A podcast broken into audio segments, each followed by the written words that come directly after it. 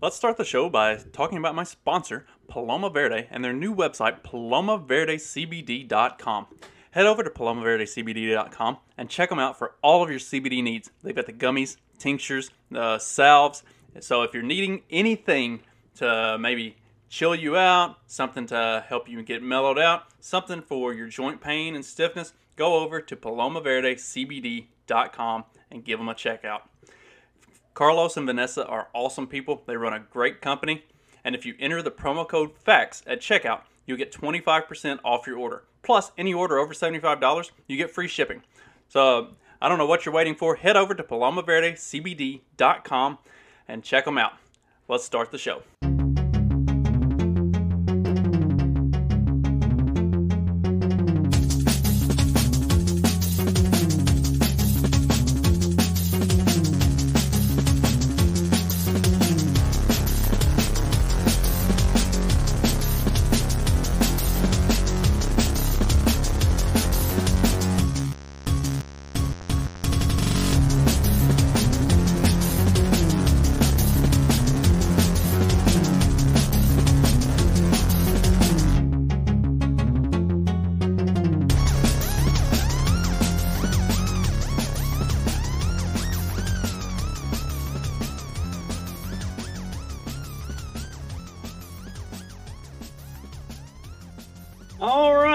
Check this podcast, and this is a very special Thursday night live stream. I don't normally do Thursday night shows, but this one, when the article that we're going to talk about today was brought up to me, uh, actually, good friend Carlos Abelar of Los Libertinos, who, as uh, chance would have it, so uh, so Carlos has this tendency to find an article that he really likes, and then he'll share it with me and ask me my opinion on it and then and then he'll just say, "Yeah, I'm gonna send that dude an email and see if he'll do an interview."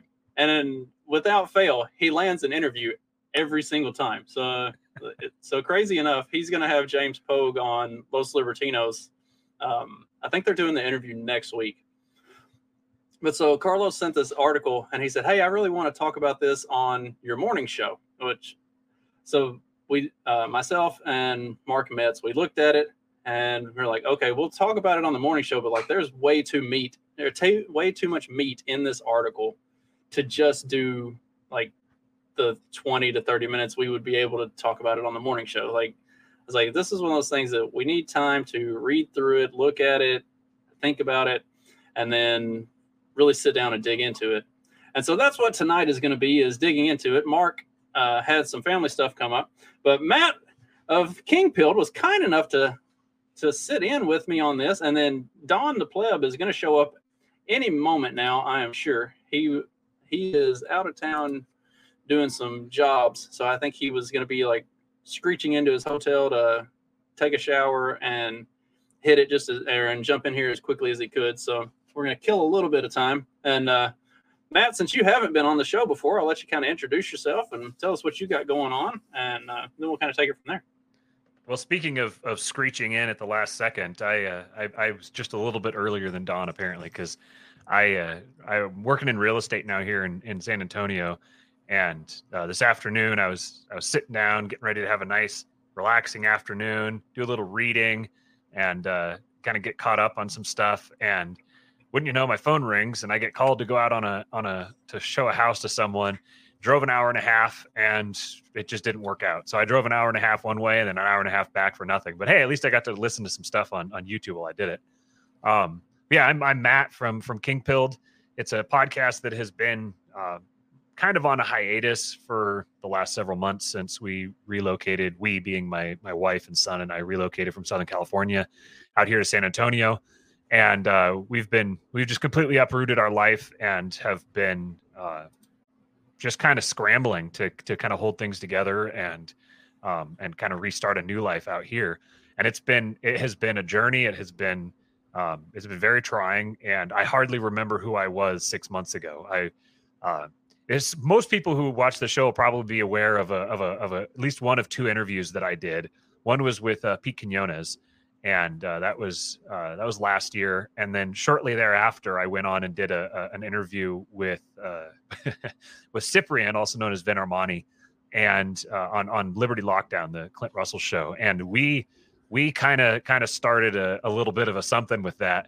And it's crazy. I was just looking at my Facebook memories uh, yesterday, and I realized that that was ten months ago. That that absolutely rocked my world. I that messed me up for the rest of the day. That that was only ten months ago because I am such a different person now than I was when all of that went down. And the, the fact that all of that has happened in 10 months has just told me that I've completely lost the ability to track time and I have, I have like no awareness of the passage of time anymore. But anyways, yeah. So I'm, I'm Matt from King Pilled and uh, I'm, I, I've gotten myself a reputation for being a guy that talks about Yarvin a lot. And this article here talks about Yarvin a lot. So um, I feel like I'm in good company. This felt like a, uh, a good fit. And, and it's funny. I remember that, that Liberty Lockdown episode with with you and uh, Vin or Cyprian, and I'm I have moved a lot, uh, not just like physically. We are we're in a new house, but I've also, uh, as far as politically, moved a lot over the last ten months as well, and just kind of the way I've looked at things and and thought about things. And in hindsight, that was a really spicy episode, but also at the same time, now that I look back on it, like it didn't necessarily have to be like i think the uh, i think a lot of it was the way people took it and and as i have gotten a little bit more uh, i don't like to use the word post-libertarian uh, as um, as pete and i had a, an episode a while back where we wanted to talk about it without actually using that word because like that's that's a dirty word. We wanted to just yep. talk about like um moving through your political philosophy in the way you know in the wake of everything that's happened over the last two years without using that term and you know throwing everything straight into the fire. So and it was a really good conversation but as i've kind of moved in that direction i definitely look at like conversations like that from a year or so ago a lot different than i did at that time in that space. How so if i if i could ask? So I guess at the time I was really heavily invested in the Mises Caucus, which is not to say that I'm not still, but I've really kind of moved much more in a looking at things at an incredibly local level and kind of when all of the state affiliate stuff started going down and you saw to what lengths the the libertarian party was willing to go to fight change. It reminded me a lot of the inter party politics of like the Kentucky State GOP when I was in college and really heavily invested in that. And and seeing all that happen, I it really pushed me away. And I was like, I have I just don't have interest or bandwidth to to do that kind of thing again. Like I, I was very, very involved with the Kentucky State Libertarian Party or um, Kentucky State Republican Party when I was in college. Uh, I founded a I founded a conservative uh, college program uh, or college club when I was in college. Like I was the youngest appointed or the youngest elected county representative at the Kentucky uh, State Convention that year. Um, like I, I was the youngest voting delegate at the at the convention. There were people there younger than me, but like I was actually chosen by my county to go represent us and and vote. So that was really cool. But and I and you know I kind of had a a promising career in that at the time if I wanted to pursue it. But as as I saw the way politics really worked, uh, it really rubbed me the wrong way and pushed me more towards saying fuck it and moving towards a more anarchist type of position. And uh, and I've come back around to politics over the last few years because it's been interesting and engaging to to see the the world as Trump kind of changed it, and then to see things coming out of COVID and going forward.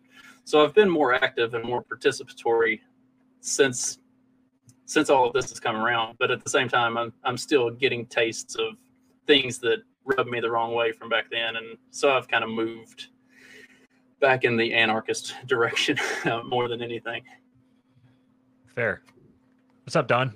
Can you How's hear us, Don? Going? I can. Uh, is it is it just Justin roboting, or is this this a me problem?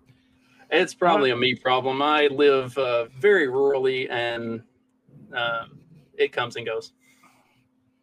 Yeah, you're coming through clear to me. Justin's a little spotty, but I can hear and understand him fine. Okay.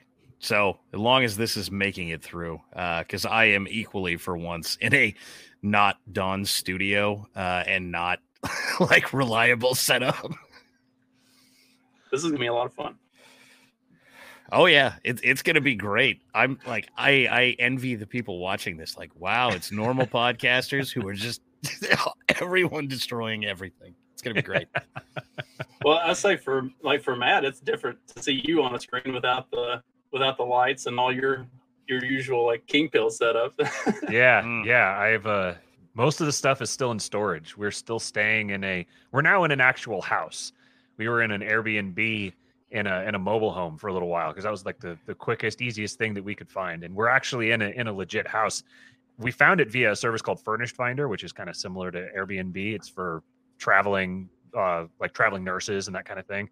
And uh it is exactly what we were looking for, and we can stay here as short or as long as we want. So it really wound up being even better than actually finding a. Uh, it's super flexible. We can. It's it, it works out perfectly. But the uh, the flip side here is that I. Uh, it's a furnished place. It's very very furnished. Like all four bedrooms all have queen or king size beds in them. So there's not a lot of extra room. So we can't empty all of our stuff into it. So we're still paying. All of our stuff is still in storage, and so that means that um, I don't have all my my cool accoutrement to to decorate everything behind me. So what you're seeing is actually I was in one of the room. We didn't have anywhere to put the rest of the bed and everything. So this is actually a box spring and a mattress right here stood up on the wall behind me. And then I just blow out the light behind it so that it, you can't kind of can't tell what it is. And it just looks like I'm floating on a cloud. so when you when you get when you get your arms out just at the right spot uh right over your right shoulder you can now that you told me what it is you Yeah. can see just a little bit of the line of the box spring i never would have known Right. yep. Yeah, this is funny. This is actually the first time that Don and I have ever have ever actually met like this here. We've been we've been uh, we've we've talked many times. We've been very aware of one another for for a while, but this is the first time we've actually met. So that's cool. yeah uh, i was thinking the same thing actually when when uh, i got the like hey you down to do this I was like hell yeah finally well, I can uh I can put this at the the top of my proudest achievements then because the previously the top of the top of the list was when I got uh Josh Rainier on King Pilled with Matt and Steve and they all took their shirts off and did like the the shirtless full hair episode, which was a lot of fun. Uh, that was fun. Yeah, we got uh we got all kinds of jokes out of that one. The one that people said most often was that it was like a Jesus impersonator conference or something. perfect Oh, all right. So we've commenced with pleasantries. Where do we start on this article? Because there was there was so much meat to it. And okay, so first question: Has anybody like sat down and looked at this article, kind of like what I'm intending that we do? Because I don't, I wasn't really aware of it prior to Carlos bringing it up to me, which um, you would think this would be something that people in our circles would have been talking about, but I don't know. It seemed like it's flown under the radar. so i hadn't even heard of it until you sent it to me so Same I'm, here. I'm guessing no That's a that's a damn shame. I mean, it is. So it's Vanity Fair. So when I when Carlos sent the link and I opened it up, I had like really low expectations, and and he even mentioned it a few times throughout the article, like that the people that he was talking to and interviewing when going to these different conferences and stuff like that, like they didn't believe that he would do a fair portrayal of the people who were involved in this this new right uh, dissident right movement, and it's incredibly well written. It's very fair and practical. I thought it I thought it presents the case for Yarvin and Thiel and the new right in a very positive light. Like it doesn't it doesn't take that typical uh, leftist lean that like I read a lot of stuff from the Washington Post and the Atlantic because they are interesting uh, publications. Uh, they have a tendency to to tell the truth without intending to, or uh, like to unironically say something that uh, all of us would normally say, but that you don't expect to see mainstream journalists actually talk about, and they don't realize, you know, they don't seem to understand why we find that funny that they would they would actually say it out loud. Um, but this didn't have any of that to it. Like it's it's incredibly well written. So I, I really appreciated that for one, and, and it was really refreshing, uh, which which just got me more interested in it and and really sold that hey, this is something that I need to talk about with with somebody at some. And uh, so here we are. So what what did you, what were y'all's kind of just on the surface takeaways from the article itself? Matt? So, full disclosure, I haven't finished it yet. I'm probably about two thirds of the way through. But just from what I've, I had basically the same impression going into it. I'm like, oh, Vanity Fair talking about Yarvin and Thiel. Like, this is going to be, this is going to be a meme. It's just going to be like, we're, we're going to be lampooning it. And so far, I'm not convinced that the author doesn't actually agree with the majority of what, like, he may not, but at least the way he's presenting it, he's presenting it so fairly and even handedly that I can't tell that he doesn't disagree with it. And I feel like a guy who writes for Harper's and Vanity Fair, he can't possibly actually see things this way. But there's no way five years ago, even that this type of subject gets covered in this type of manner in this type of a of an of an outlet. So it's very um it's it's it's jarring to read it, the in in how like kind of even handed and um and just kind of fair and honest he is about the way he's he's portraying it. And it really makes me i try I, i'm naturally a very optimistic person. And uh, the last several years i've been kind of bogged down in black pills. And so i kind of have the i very much have the two devil the, the devil and the angel on either side of me that are constantly duking it out. And so uh, I try I try to to give to give uh, extra assistance to one side or the other to keep them from from overwhelming each other.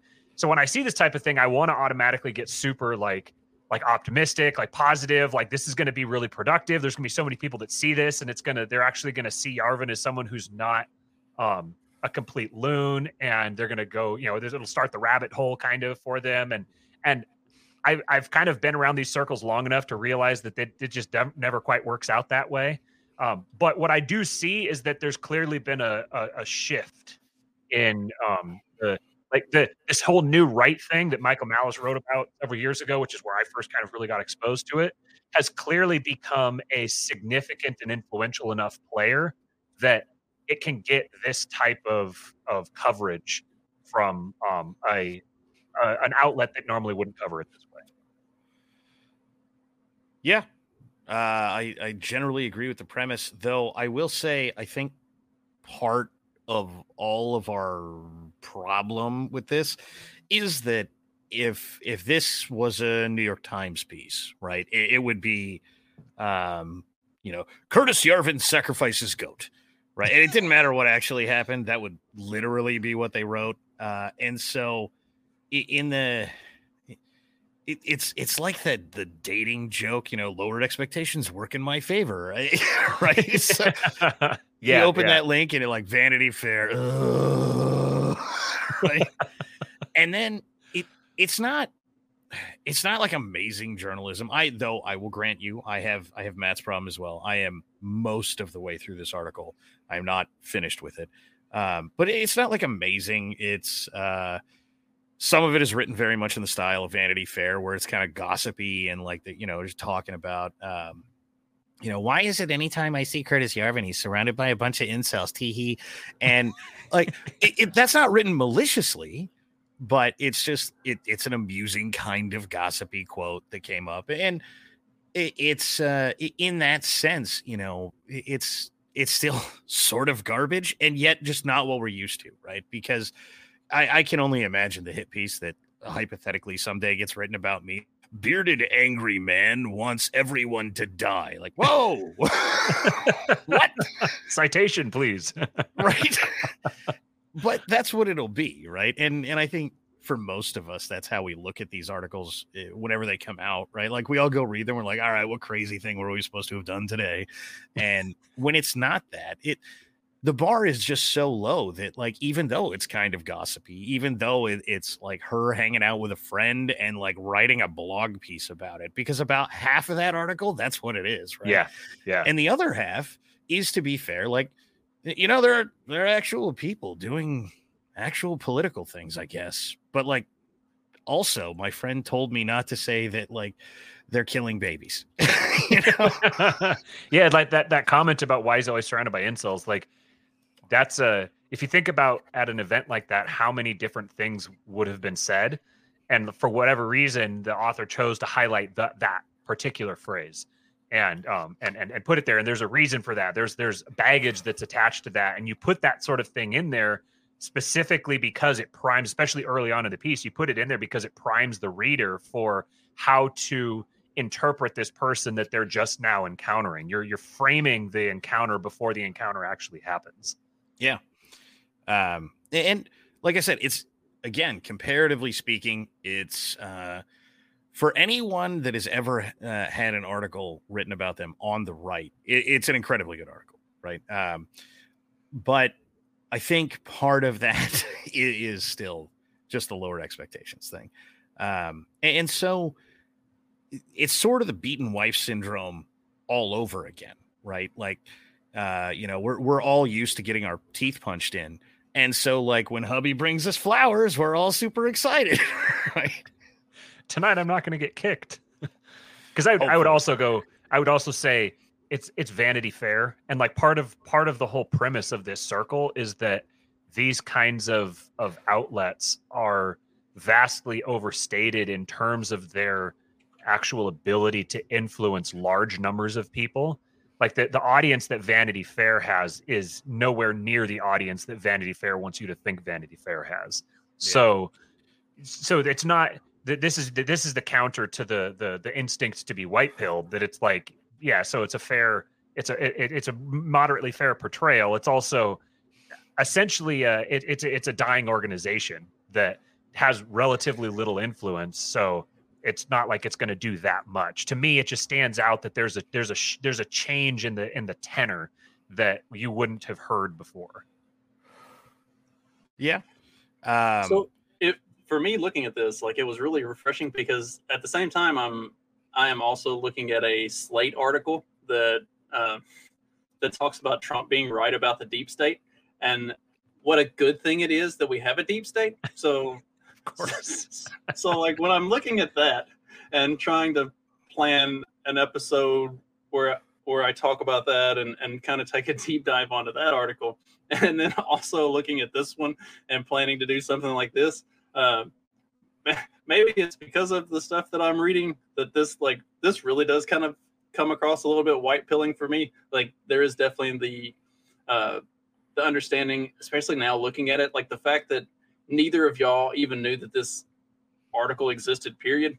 Um how much traction has it gotten? And and maybe james when he goes on with carlos on los libertinos like maybe he gets stats on that and he knows um how much of a run the article has gotten and how many clicks it gets and all that kind of stuff. But it just feels like it's largely gotten overlooked which is really kind of a shame because for as little um like overreaching influence as what Vanity Fair may or may not have, it feels like this article is getting even less than that, unfortunately.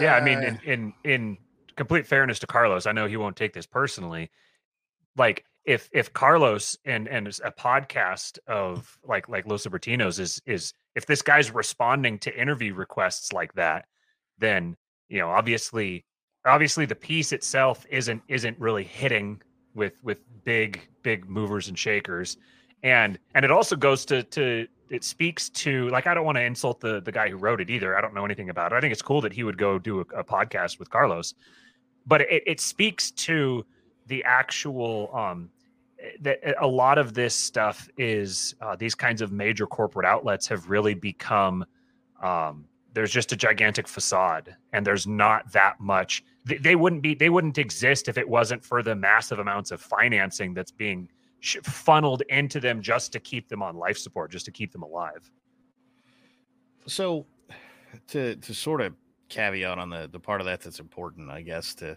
to at least to me, uh, is you know no insult to literally any of us, uh, because this is going to sound like I'm talking shit about me too. But if Tucker Carlson is calling you, you're not taking our calls. Yeah. And, and it's that simple, Right. right?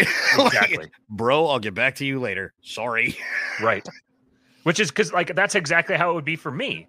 Like if Tucker Carlson is calling me, then I'm not gonna. It doesn't matter if someone's my friend. I'm not gonna. I'm not gonna be replying to him because I'm gonna be busy looking for. I'm like it's like the the the level has been raised for me where now my time becomes much more valuable to like if I can go in in front of an audience of millions, then I don't have time to go in front of an audience of thousands. Right. Uh, and you know, God forbid it, you know, it's it's audiences of, of tens or hundreds or something like, look, man, I you're cool. Uh, we'll drink beer on Saturday, but like work time, I got other stuff to do. Right. You know? Hey, I'm just glad both of you took time for me and my audience of like 50. So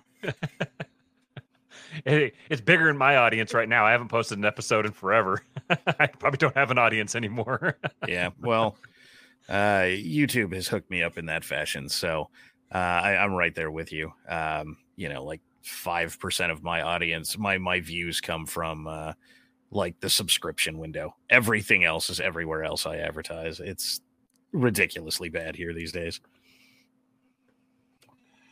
so let's kind of i wanted to transition a little bit with the article. Um, they talk about they talk about yarvin Thiel jd vance masters some of these other figures in the new right. And i thought it was interesting how that he um, he really makes it clear that there is a there is a disconnect between this new right and the trump MAGA, uh, that kind of right. He he talks about early in the article that there was a uh, like a Georgia state senate candidate or something that was uh, given like a, a real rah rah Trumpian speech at this event that they were at, and the guy really didn't get a lot of attention paid to him, and that's something that that's something that I've seen with sort of my interaction with this new right type of movement is they see the utility of the Trump moment, but they kind of move past that. Like there's there's a lot more to what's going on now than than what went on with Trump. And and maybe it was his response to COVID and the vaccines and everything else. But for whatever reason, like there has been a a, a stepping away and disconnect. Which is really interesting because at the same time, when I've been looking at this and prepping for this, uh, I get the Atlantic uh, daily newsletter thing. And so when J.D. Vance wins his primary in Ohio, they immediately, like the Atlantic is immediately selling it as this is this Trump candidate who won his primary. like, y'all, like, y'all missed the point. The, the Atlantic completely whiffed on who J.D. Vance is with with their assessment of his primary win in in Ohio. So it's it is cool to see this article and see him like really get it right, while some of the you know some of the the other ones that we like to make fun of are still so off base on it. Uh, even even like as clear as it seems to be, I don't know. Maybe maybe I have maybe I've looked at Vance a little bit different, and so I'm not seeing some of what they think is real Trumpian, but um, like it just feels like it feels like the mainstream is still missing in ways that that uh, that the author really got right in in this article. Yeah, I'd, I'd, um, I had seen Vance as much less of a serious character, kind of, than, um, I, I didn't see him as someone who would legitimately be running in, in these circles, in the, the the Thiel circles. I didn't, I didn't actually take him seriously as someone who was that closely associated. And I've been fascinated with with Peter Thiel for a few years now. Uh, I was actually just listening, just re-listening to a conversation that he had. It was the first episode of the Portal podcast with Eric Weinstein back in 2019, and that was where I I really started. I'd been aware of Thiel before, and I was kind of interested in him as sort of like he's one of the rare sort of like Silicon Valley wealthy billionaire types that's actually like right wing and outspoken about it. And so I'd always kind of been interested in him. But then when I heard him talk on that, I was like, okay, this guy is he's not just kind of generic conservative sort of he actually really seems to have his finger on the pulse of a lot of what's happening particularly talking about the decline in in in uh, not just productivity but the decline since since around 1970 in uh in advancement in terms of of building like new institutions and inventing new things outside of the realm of computer science. It's basically like like Eric Weinstein has a little a little like test that he'll do where he says if you go into a room today outside of like generic fashion aesthetics if you go into a room today and you remove all the screens from the room how can you tell that you don't live in 1970 and you likely can't. The for the most part the only types of of uh, advancement of any kind that has that has happened over the last 50 plus years has has been just entirely in the realm of bits. And so there's there's this this lack of advancement in the in the realm of of atoms. And and so there's that's that's one of many things that has bred a, a severe stagnation. And so then stagnation ultimately they talk about the the um, the degenerative effects a lot of the the structure of of our major institutions, particularly like universities and law firms, and some of these these institutions that were built and and and formed really quickly as um, with this this ex- expectation that they're going to there's going to be forever growth with them, and then sooner or later we start realizing that these there isn't going to be a forever growth here, and so there's a backlog of people who went down these paths in in accumulating debt for education and pursuing career paths that just don't exist anymore.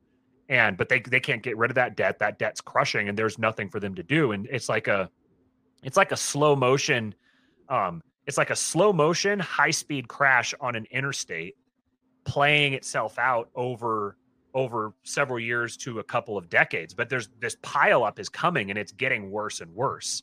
And so all of that resentment breeds ultimately chaos. If there isn't someone around to to to harness that and and focus it on on something productive. So i've got a bit of a new appreciation now for vance. He had his his hillbilly elegy and then and some of the stuff that he's talked about recently he just kind of seemed a little um he seemed to me he struck me as like a grifter who's trying to uh pay lip service to the so-called new right to the, the people who are not really directly affiliated with maga but like he's trying to use the maga energy to kind of pull in these the dissident voices and and, and to, to kind of try to assimilate them. And to me he struck me as someone who's who's trying basically trying to water down the dissident side of things to the benefit of of the the more mainstream GOP and now as I've read this here and see the circles that he's actually running with. Like if someone like Yarvin and Thiel and some of these guys are actually really in his ear, that makes me a lot more interested in in where he's going to go. Not because like I'm I'm saying this in in like a, in the sense of uh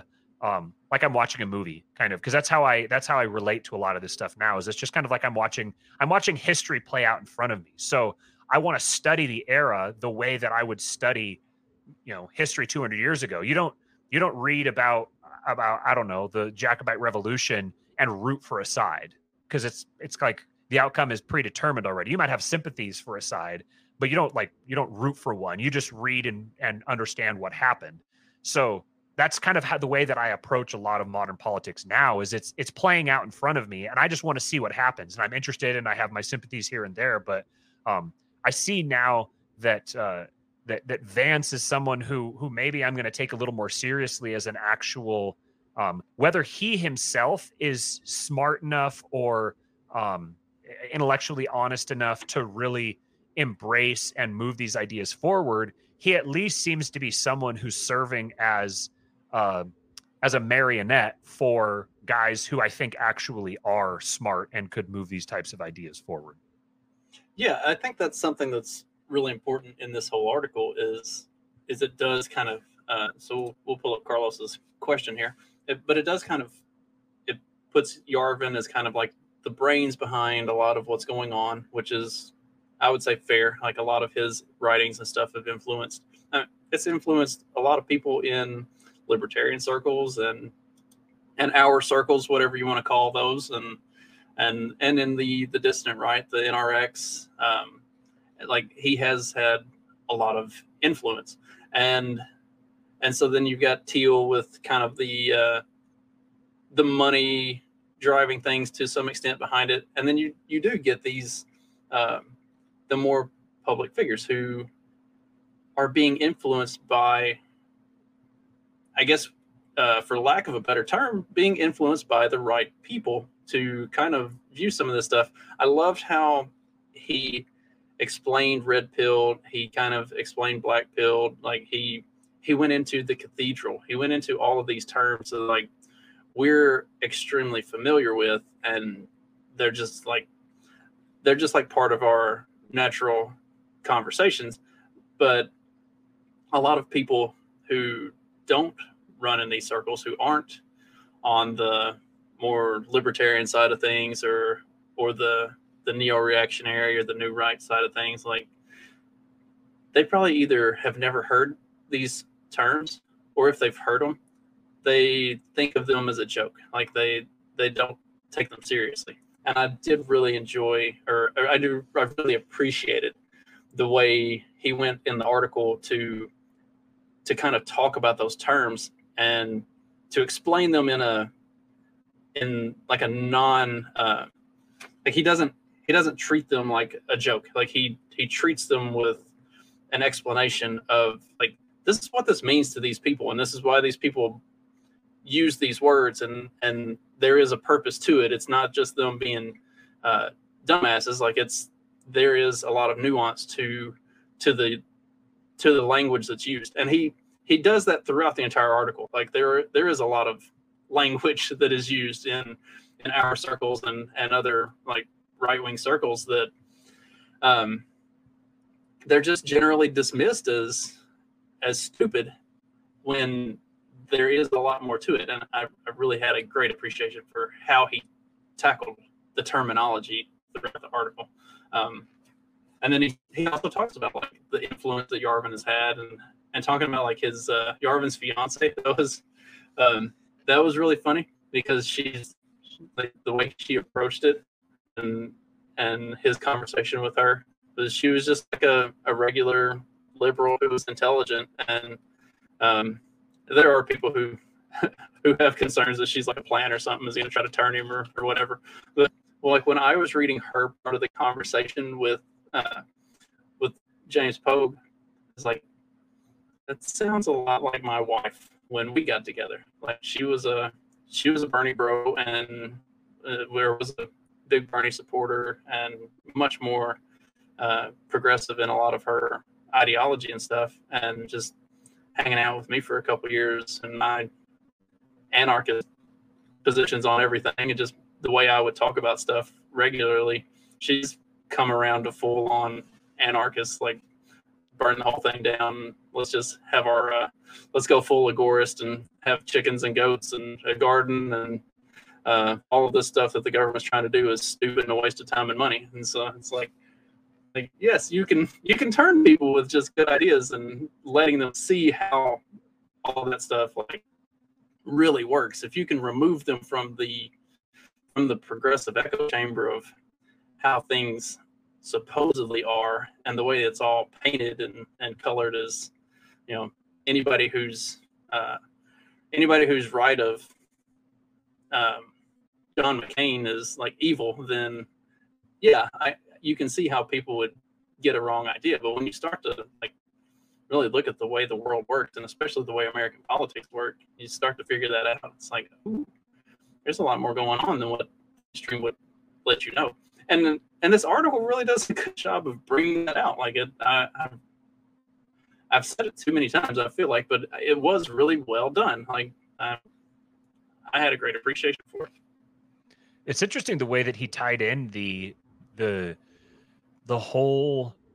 I, I guess you might call it like the dissident left, the like the Red Scare uh, podcast uh, sphere of people that it's been very interesting to me as I've started to see that more lately, where these are people who are they're lefties for sure. They're most of them are like Bernie Bros, but they're very uh they have a lot of super it's like a, a hybrid of the kind of jaded ironic energy of gen x mixed with the jaded ironic energy of the zoomers they, they they've got a, a blend of that and they are like he's he's he's detailing here how they've almost formed kind of like a it's like they hate the neo libs and as much as they hate white supremacists and stuff in fact they see a lot of connections between the neo like they they they recognize this this dissident left sphere recognizes how the modern neo libs are like the ideological inheritance of the the actual spirit of um i don't know the actual spirit of white supremacy that used to dominate the establishment mentality of of, of American culture from I don't know the the 1800s into the basically the civil rights era when everything switched on a dime all of a sudden when it became politically opportunistic. They they see that. So they see the modern neo libs as people just they see them as essentially like like white supremacists larping as not white supremacists. So they hate the neo libs and so for that reason, they find kind of common cause with the dissident right because it's like, well, your enemies are my enemies, so we have to be friends.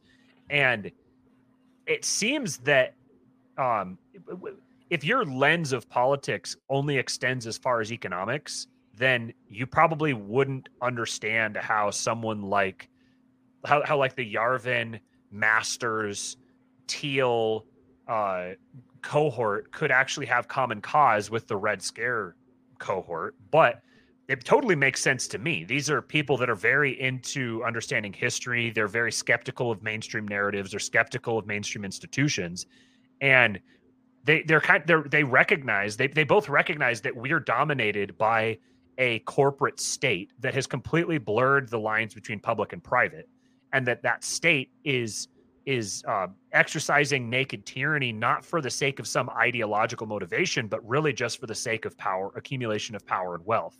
So you can, if you if you transcend the purely economic lens, then you can see why these people would have common cause. But there's an interesting part here where he points out, he says. Uh, Yarvin has mused that the liberal regime will begin to fall when the quote cool kids start to abandon its values and worldview. There are signs that this may be happening, though not all the so called cool kids involved in this vibe shift would want to be colored as the vanguard in a world historical rebellion against the global order. I'm not like into politics, the writer Honor Levy, a Catholic convert and Bennington grad, told me when I called her. I just want to have a family someday. That spirit right there. That's the the, the that's the like the positive side of the nihilism that is um is growing amongst the millennial zoomer generations that have realized that they have no place in this system. There's no one who actually will speak for them. And there's no one on the horizon that's coming that's going to speak for them. That's the kind of nihilism that when when when people start to check out of the system like this and they're like, you know, I don't care about this whole rat race, this whole dog and pony show.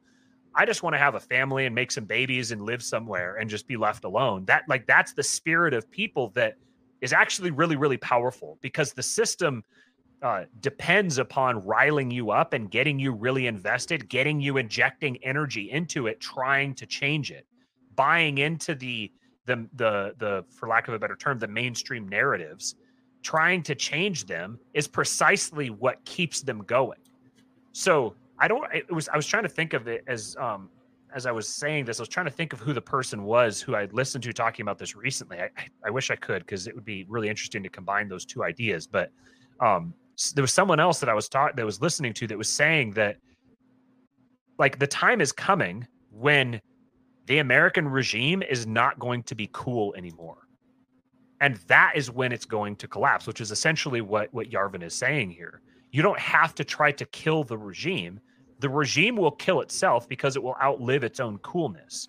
And I think you're really starting to see that happening, not just because I'm reading someone talking about it here, but just like in general, for the last 10 years or so, all of social media and all of um, all the platforms where people go and meet each other, or the, the, the so-called town square, has been completely dominated and controlled by by mainstream institutions. So th- it gives this impression that everybody all thinks and agrees with certain things that everyone always all, all thinks the same way.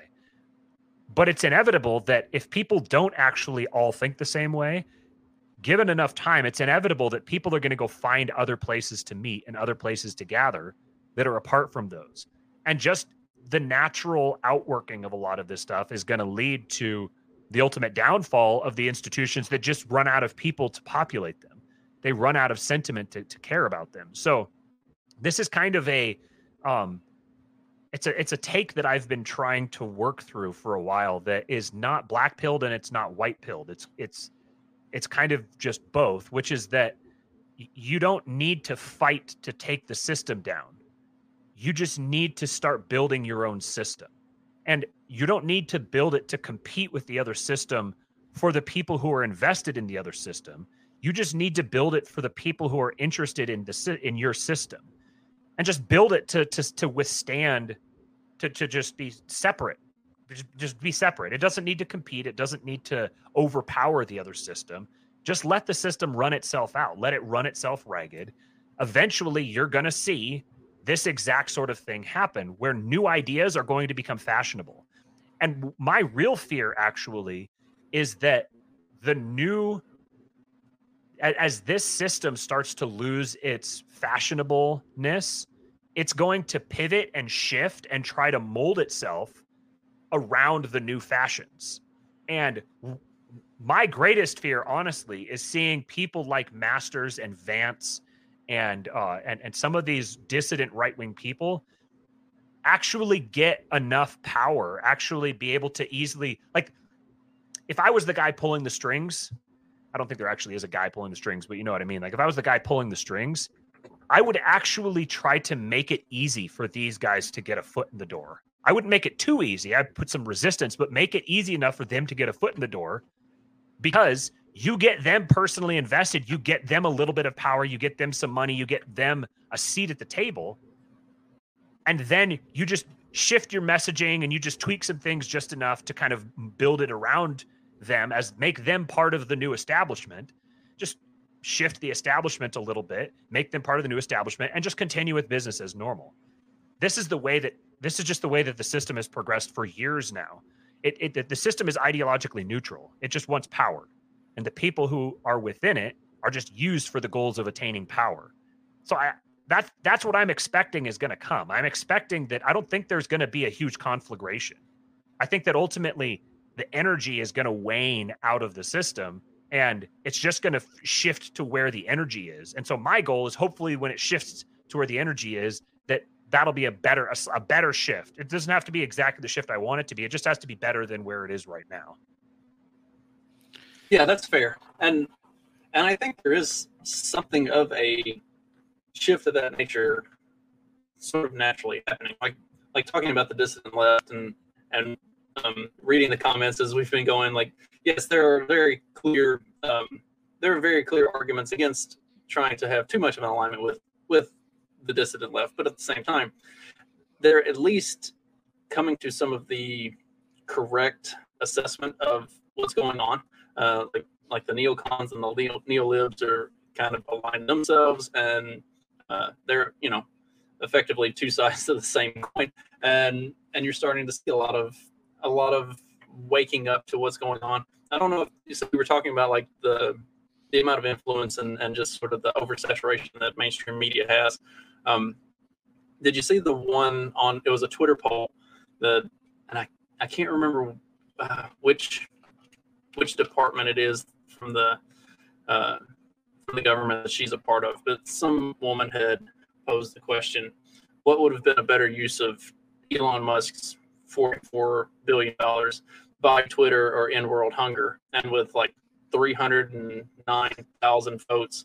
Uh, by Twitter was winning like 80 something percent to I think it was like 81 percent to 19 percent. And and when I saw that, it's hilarious but at the same time, if like the New York Times had run that same poll, it probably would have been 70% saying end world hunger. And they'd have cut it off at like eight or 9,000 total polled. And and anytime you look at like the demographic the demographics of the polls that they do on those, like they really cherry pick their data for Mhm. for these polls. So, which that's uh, you know that's kind of the premise of my whole podcast is the fact check this podcast. Like anytime you get this stuff where they're talking about, oh well, seventy percent of people said this, and like okay, well, seventy percent of the people that you polled, and the people that you polled are all a bunch of psychopaths. So, what is like the what does like the average middle American have to say about it? Which is what you saw in 2016 with the whole Hillary was, depending on which poll you looked at, Hillary was winning like 80% of the vote. And then the election happened, which was an interesting thing about JD Vance because Vance, with the Hillary elegy and looking at that, like that's the part of the world that I'm from. Like those, those are my people. And, and seeing that, uh, seeing that movie and then reading the book, it's like, man, like this is where I grew up. Like, I get it. And also looking at like voting demographics and everything coming out of 2016, it's like these are the people that don't get called when they do these polls. Like, you don't, you never get a phone call. You're not calling people in West Virginia and Eastern Kentucky and rural Indiana for for these polls. They're they're calling big urban areas, and and that's where they're getting all their data. So obviously, like mainstream media has been skewing everything in a certain direction for decades, like literally decades. And and so then the average American who doesn't know that, they just think, okay, well, this is what everybody else thinks. So maybe they're right. And maybe I should align more with that stuff because that's what that's what the American people want. So and and it, typically it ignores you know what would probably actually be the majority of people. Um, and and then you get you get what we've gotten for the last 20 years. All this you know progress for the sake of progress but what has it accomplished? What has it earned us other than uh, a degenerate society and an economy that's completely crumbling? This that's part of my skepticism actually with with this um, this rising new right cabal um, because that's that's eventually what it's becoming. It's just becoming an, an, an alternative cabal. But part of my skepticism with them is that they are for all of their critiques of modernism and their recognition of the nature of the system and everything even like this is a problem within yarvin. At his heart he's still a liberal. And he's still he he wants non-liberal governance but he wants a liberal culture.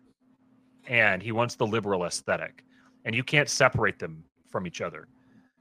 So part of my concern i guess and again this is i, I look at a lot of this as if i'm watching a, a performance because that's what a lot of it is. And i know that i don't i know that i don't control it. And you know that what's going to happen is going to happen. So i don't i don't lose sleep over it. But as i as i watch i kind of you know you, you read enough history and you realize that in every conflict between one side and the other over a long enough timeline neither side wins. Even when it looks like in the short term like one side prevailed in the long run you kind of wind up with a mix of the two sides. That's just kind of like everything like solves to the center and um, that center keeps moving because the the opposition sides get more and more you know extreme in in in another direction. And and you get this kind of reaction to the reaction to the reaction to the reaction to the reaction to the reaction that just continues on ad infinitum.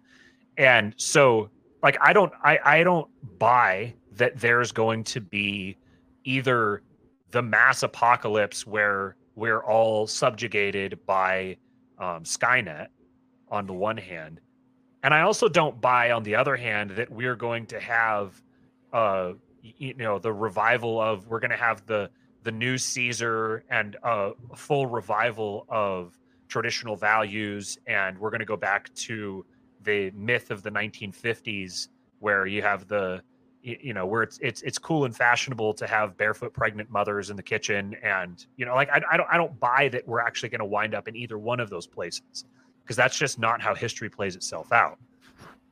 So what I could easily see is these these guys very well intentioned actually gaining power and then becoming a new regime that has a different aesthetic and has different there's there'd be lots of things that would be very good about it but then it would have there'd be lots of things that would be very bad about it too because it would just the regime is greater than the people within it the regime is a is a is like a a, a hive mind that morphs itself around the power structures so simply creating um, simply putting different people in different power structures isn't necessarily going to change the spirit of the regime. This is this whole thing is what led me into getting into first Eastern mysticism and then Eastern Orthodox Christianity. Is starting to understand the way that um, that powers and principalities function, and that it doesn't matter who the person is. It doesn't matter what their ideas are. People don't have ideas. Ideas have people. So eventually, the movement is going to be larger. Like I have no doubt that, especially as I see like I read something like this, I have no doubt that this movement's going to continue gaining steam and that it's going to become a force. And that force is going to do a lot of good things. It's going to do a lot of things that I like and that I support and that I want it to do, like Trump did. But at the same time, Trump, like Trump did a lot of really, really good stuff that I'm eternally grateful that he did. And he also did a lot of really, really bad stuff that we're paying for and we're going to pay for for a really long time stuff that he was uniquely capable of doing that nobody else could have pulled off the way he did. And I love the man. I I miss him so much. I miss his Twitter account. I miss his press conferences. I miss all of that. I'm just I'm I, I I'm just clear eyed about how the actual impact that he had. And this has kind of been my the transition I kind of have gone through the last couple of years, I guess, is is becoming um it's not jaded, it's just like things aren't going to be as bad as people think they are and they're not going to be as good as people think they are either. They're just going to keep being. This is just how this is just the story of history. There's all these conflicts and it builds up to a crescendo and then it just kind of peters out and the the world changes and progresses and you know if you if you would have painted a picture of our modern life to someone even 20 or 30 years ago like what our modern life would look like you could frame it in a way that people be like, this is amazing. How can I fast forward? How can I get there now? Like the number of things that we get on demand, um, the the different resources and technologies that are at our disposal, the ability to connect with, like, sit here and have this conversation with someone just easily, just stream it online and anybody can watch it. And a lot of this stuff, people would have killed for this. But then you could also paint a picture of our modern life right now that go back to 20 or 30 years ago and say like, here, do you want to live in this world? And they'd be like, that's literal hell. That's actual literal hell. I don't want to live in that world. You could do the same thing if you went back 20 years ago and you and you talked to people 20 years before that. You can do this same thing all throughout history. So things are getting better and better and better, and they're getting worse and worse and worse at the same time. And your experience of that depends on where you focus your energy and what you invest your time in. You can invest your time in the stuff that's getting better and better, or you can invest it in the stuff that's getting worse and worse. And um, my goal now is to get myself into investing in the stuff that's better and better. well, speaking of worse and worse, uh, Don, Don Don has finally lost his battle with his internet tonight. Uh, he's he was trying to get it situated, and it uh, looks like he is he's not going to be able to get it to uh, cooperate.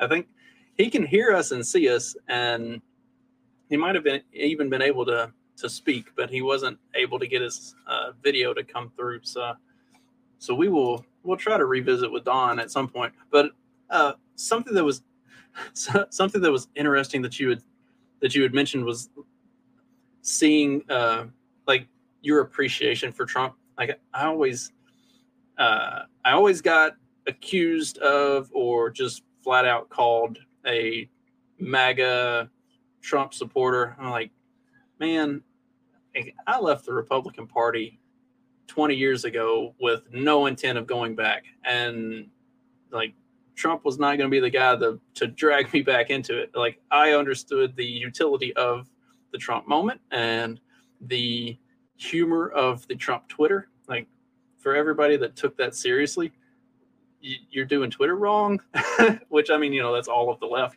But like, um, that was a an interesting thing about the Trump moment was to be able to see the utility of the things that he was doing and at the same time see the things that he was doing wrong and be like um, that's going to come back and bite us in the ass. That's not going to be good. That's uh, just flat out like wrong.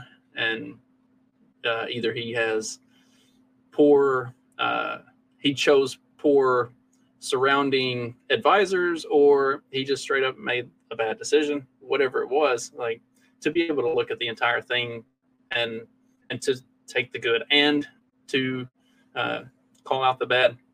I think that was really important. And and the unfortunate thing about that whole Trump moment was that what she ended up with was like the the MAGA right only could see the good stuff, and then would explain all the bad stuff away as the left was fucking him.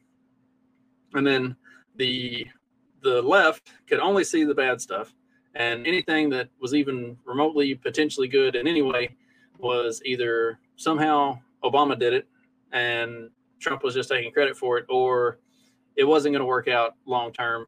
And I mean, to to some extent, even some of the things that he did well uh, that would have seemed to be more appealing to the left, they've turned around and undone for no more reason than because Trump did it. Like that's that's the that's the insanity of the left that we've reached at, at this point is to to take away good policy that actually promotes leftist agendas to uh, for no more reason than because it was something that Trump did. Like, I mean, we have reached peak political stupidity with that.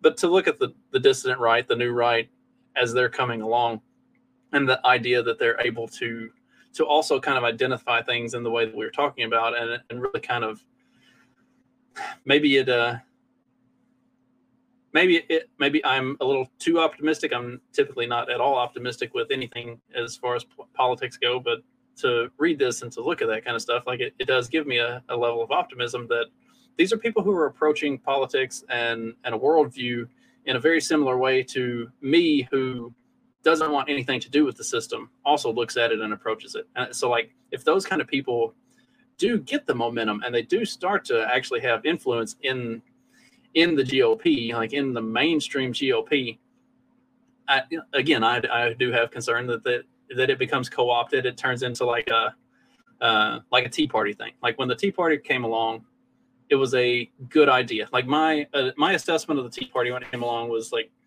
it's a really good idea, but most of the people who are uh, running for these positions and getting elected are dumb and don't understand actual politics. So like it's really cool. They they get this you know groundswell of momentum because they're saying the right things, but they don't know how the system works to actually implement those things and make them work long term. So like it was a it was a cool moment, but I knew that that was going to fizzle out, and I have concern that it's going to be something similar with this. Like, um, but but then when you look at it, like you do have people like Yarvin who understand how the system works because, like you said, like at the end of the day, he still is a liberal, and and if liberals understand nothing else, they know how the system works. And so like like that's that's a little bit encouraging also. Then you have you know people like Thiel who have the money to back it.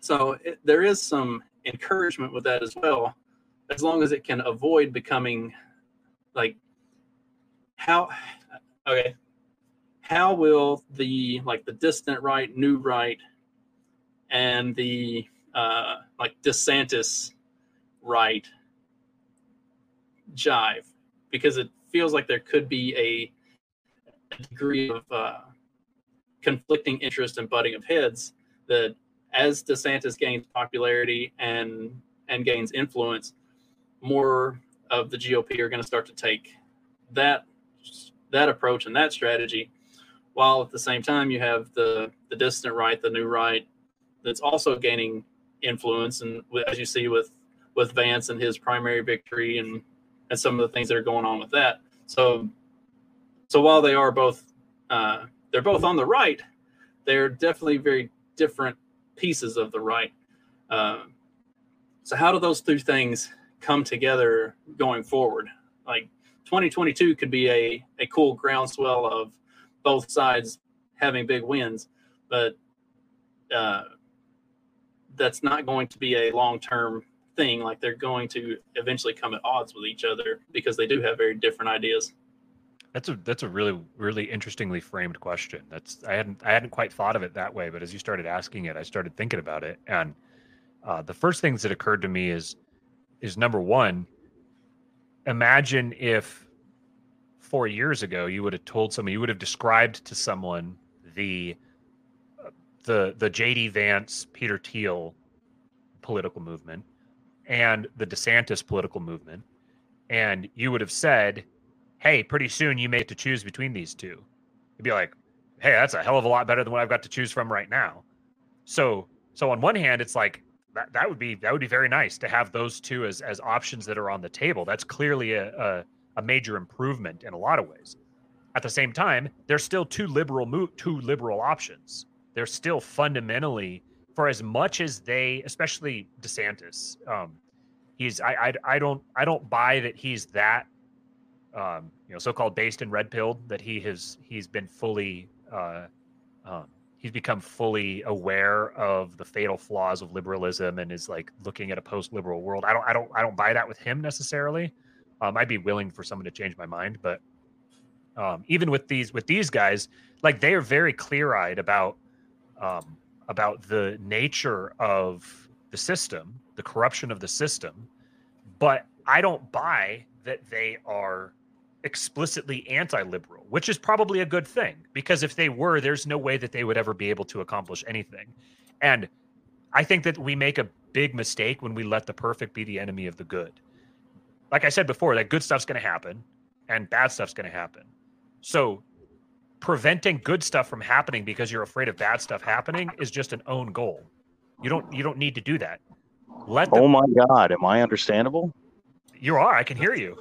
My God, saved by a cell phone. That's fantastic. the, um, but yeah, so like what I see is a, a, a, Republican Party that's forced to contend with these two factions is objectively, in a whole bunch of different senses, a much better Republican Party than one that doesn't. So, in that sense, like I think it's going to be a very good thing. I think that um, what I would prefer to see is I would prefer to see uh, uh, DeSantis. I don't want DeSantis to run for president. I think that that would be a terrible decision. I want to see DeSantis stay in in tech in in, in Florida. Become I want to see DeSantis stay in Texas too. yeah, yeah, right. I want to see I want to see a DeSantis become governor of Texas, and then I want to see a DeSantis become governor of Arizona and of Wyoming and of Montana. If you're going to use the system, use it this way get these types of people into positions of power at that level, and then let someone like um, like JD Vance run for president. Use like throw sorry to JD Vance, but throw him away on that. Let him run for president, contend for the president, just play spoiler at the presidential level, and focus on getting people in positions of power at the at the state level and then even more at the local level and and and really focus on on putting people like DeSantis in positions like DeSantis is in and allow them to we don't need to save the entire country. We need to save our regions. We need to save select regions and let them uh you know let the rest of the country go to hell. You know, let people save their own parts of the country. Um, They're all Ivy League yeah. Carlos. Yeah, yeah, yeah, they are. And it's I don't I don't necessarily hold that against them because it's like uh, if if if we're gonna get the the Caesar, and actually Carlos had asked about this later. I'll say something about that. If we're gonna get the Caesar, he's most likely going to be someone who's come through the the Ivy League system, or or at least has been um, gone to a prestigious university. And I don't think that's a bad thing because that means that he actually has a, a, more intimate understanding of that culture. So if he's gone through that, he's got the intimate understanding of that culture, and then he comes out of it and he is a Caesar, then that's great. Um, he'd asked earlier about uh, about if Thiel is the Caesar. No, I don't think Thiel would be the Caesar because uh, Thiel is not a like if you've heard him speak in public, he's not a an orator. He's not a he's not someone who's going to rally the troops himself. Thiel is the guy who will fund and um, and support the Caesar. Um, I don't I don't know yet who the Caesar is going to be necessarily. I don't think it's any of the people that we've talked about today. None of them fit that bill for me. Um, but uh, I also don't think that the Caesar is necessarily going to be. Um, I would I would 100% support and endorse the Caesar, but I I also I don't think that he's to cure all. I don't think that he's going to usher in you know the the new age of of peace of, of permanent peace and prosperity and you know uh, uh barefoot pregnant women in kitchens everywhere. I don't think that that's that I don't think that's coming. Um, See that, that that's an level. important differentiation, right? Because I, I see that a lot. Uh, like, bro, we're gonna have a big white knight on a big white horse, and he's gonna ride in. He's gonna slay the demons, and that's just not gonna happen. Um, you know, there a lot of good can happen. A lot of good probably will happen, but this like unless you're waiting on the second coming of Jesus, I mean, and then, you know, I'm not going to argue with you. You do what you do. But that said, if you're not waiting on that, then like the next person is not going to be the guy that does that. It's not going to happen. Right. Right. And and that just because that is the case, just because the next guy is not yeah, correct. Julius and Augustus were Ivy League of their day. Just because that is not going to be the case, that also doesn't mean oh well all right well that's if he's not going to save the day then then you know forget it i don't care about him no like he's going to come in and he's going to do good stuff so support him when he's doing good stuff and try to lay the groundwork for him to do good stuff it's like the Trump moment that we talked about. Like it, it right. had its utility. You have to you have to take advantage of and utilize the utility of it. You can't just write it off because it wasn't all good. Like uh, if if you're expecting all good from any politician, then you've already come in with completely wrong expectations. Like you prepare to be disappointed. yeah, you're always going to be disappointed. Right. And that, like that's the says he wouldn't have a choice to not support the Caesar if he was really the Caesar. Yeah, yeah, that's that's fair too. well, uh, so you're sure you do, right? I mean, there there's always a choice, and nobody likes it. But uh, look, you know, people got crucified for not supporting uh, various people throughout time, drawn and quartered. Like, they, I mean, for all of us that are getting canceled, there's always a choice. Uh, it just is a brutal one. You know, one way or the other, whoever's in power exercises that accordingly, however they see fit. And so, look, there's going to be a reality that even if there is a Caesar that shows up tomorrow, and you know, I don't know, let's let's say DeSantis throws on the crown and and we start riding there's going to be a time of consolidation of power. It's it has to happen. And if I sit in the middle of my rural property and go, you know what, I'm raising chickens, fuck you. During that entire time, there's nothing anybody can do about it. Right? It just won't be feasible. I'm not a big enough problem. I don't matter enough. I'm, you know, I'm. I don't have nuclear weapons, for example. No one cares that I'm sitting there raising chickens. Uh, and the the reality of the powers that be right now is that they have enough power. They've consolidated long enough that like hey that guy's alone raising chickens. We need to stop that shit is a totally viable thing they can do. Yeah. And so the new guy that, the new guy coming in is not going to care.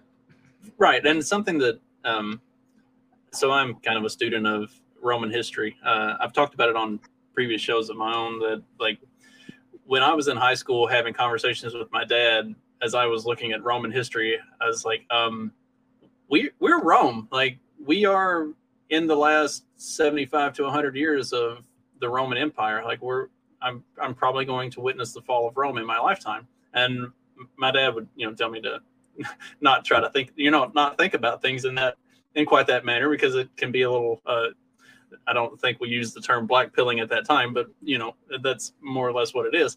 Um, but like like with the with the idea of the Caesar, like there's a lot of bad shit that comes from that, especially especially on the uh, both the state and the federal political levels. Like that that results in a lot of upheaval. So like what Don's talking about, like once that stuff starts to happen, uh, when we've got our nice big garden and our goats and our chickens, um, we're able to kind of withdraw from that. Like at that point, it's uh, the influence that that upheaval has on you is more or less dependent on how much influence you allow it to have on you, and uh, and and focusing on your your local local politics and, and even more importantly and even more importantly your local community like that's that's of a, a much greater value than than the caesar to all of us who are involved in this conversation right now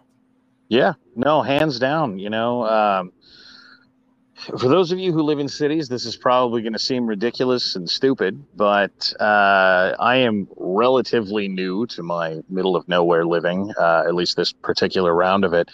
And, you know, my, my neighbor invited me over because it was his birthday. And I was like, hell yeah, let's go. Great guys, uh, great family, um, you know, and that very quickly evolved into, hey, I got this project going. Hey, I got that project going. You guys want to, you know, come on down. I'll buy some beer. We'll hang out uh, we'll we'll do some work and put that time in now because uh, you know if things go really sideways and haywire and all kinds of crazy what you don't want to be doing is going hey i guy i don't know that lives uh, even a quarter mile away from me maybe now is not the best time to be making introductions you know? Uh, it would be way better to know those people and them to know other people and you to like you know i know a guy who knows a guy gets you a really long way. Right. There's an interesting part here in this in this the piece so when it's in this section where it's talking about masters. And uh, let me see if i can find it here. He said uh, uh, Master, Masters often says he's not as black-pilled and pessimistic as some in the new new right spheres. He seems, unlike many new writers, to still earnestly believe in the power of electoral politics. But he does think that the culturally liberal and free market ideology that has guided America's politics in recent years is a hopeless dead end. Quote, a country is not just an economy, he told the dissident right outlet IM 1776 recently. You also need a conception of yourself as a nation, as a people, and as a culture. And that's what America is increasingly lacking today. And that's what like I know a guy who knows a guy. That's a that's a that's a culture. Like when you yeah. when you when you know your neighbors, when you know people who you can get resources from, who you can give resources to, you can swap that stuff around.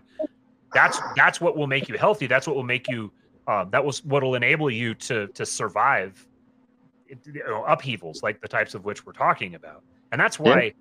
Our, our friend Mark Claire is is has uh, is taking his turn in the crosshairs right now, but this is like the same message. The one he's talking about is the same one that we've been talking about for a while, which is that spending your time on those types of endeavors, flying out to Reno, paying for people to fly out to Reno and do all that, that's not going to accomplish this. People say, oh, well, the networking and we make friends and it's a social club. But you're not there to make friends and have a social club. If you were, okay, cool. Well, but you're doing a lot more than that. You're actually you're you're forsaking the opportunity to do things like get yourself a ranch and some chickens and make a network of people who can support you through these types of things. You're not, so, so you're, you're you're losing on the negative sense, and then you're also putting yourself into the ring as a political activist and injecting energy into the system that you supposedly want to take down. So you're sustaining the system with your energy, and even more than that, you're putting yourself on the radar as someone who is an avowed enemy of the regime. Fortunately for you, you're doing it at a really low level where by and large, they're most likely not going to care about you. But the principle remains that you're losing on three different fronts when you do that. So, um, I guess this is a perfectly good time to interject that I generally dislike everything Yarvin has ever said. as a premise, if you had to go with one, that would do it. Um, and part of a big part of that is the if you inject energy into the system, you're you're losing on that front. Uh, so that is like superficially true if all you ever do is play in federal politics, right? Um, but if what you do is you go down and you own your county, and you know, like you you get people in your county seats that are actually good people doing good things. And no, you don't have to agree with all of them on everything. And then what you do is you start going, well, uh, instead of whatever stupid garbage the county was doing two weeks ago, uh, what we're going to do is uh, work on small things, right? Like, uh, hey, the county will now have uh, every Christian holiday, there will be uh, you know a, some sort of celebration. It'll be down at the local park. What are you doing? You're doing the same thing but on a way more macro scale than just meeting your neighbors right? So you can't play politics in the same sense that everybody wants to right? Like we're going to go crush the left. But what you can do is incentivize I mean, who doesn't like free food, a day where the kids are all, you know, taking pictures with Santa, et cetera, et cetera? Every family in your county, or at least half, will show up. And by the way, those are the half that you want to know, right? Those are the half that care about similar things to what you care about, are interested in meeting people at these sorts of things. No, this doesn't mean just set up a fair, which is what every county in the country does right now. Like, oh, well, there's a roller coaster. Nobody spends any time together at that sort of thing. Uh, you know, nobody meets people, any of that. Um, and no, by the way, if you live in Los Angeles County, this is probably not for you, right? but for everybody else, you know, if you're not living in a county with a major, major city in it, and your county, like my county has 20,000 people in it, right? Which is a ton of people to get together in one place. But if you got 500, right, there's a decent chance you could meet 100 people.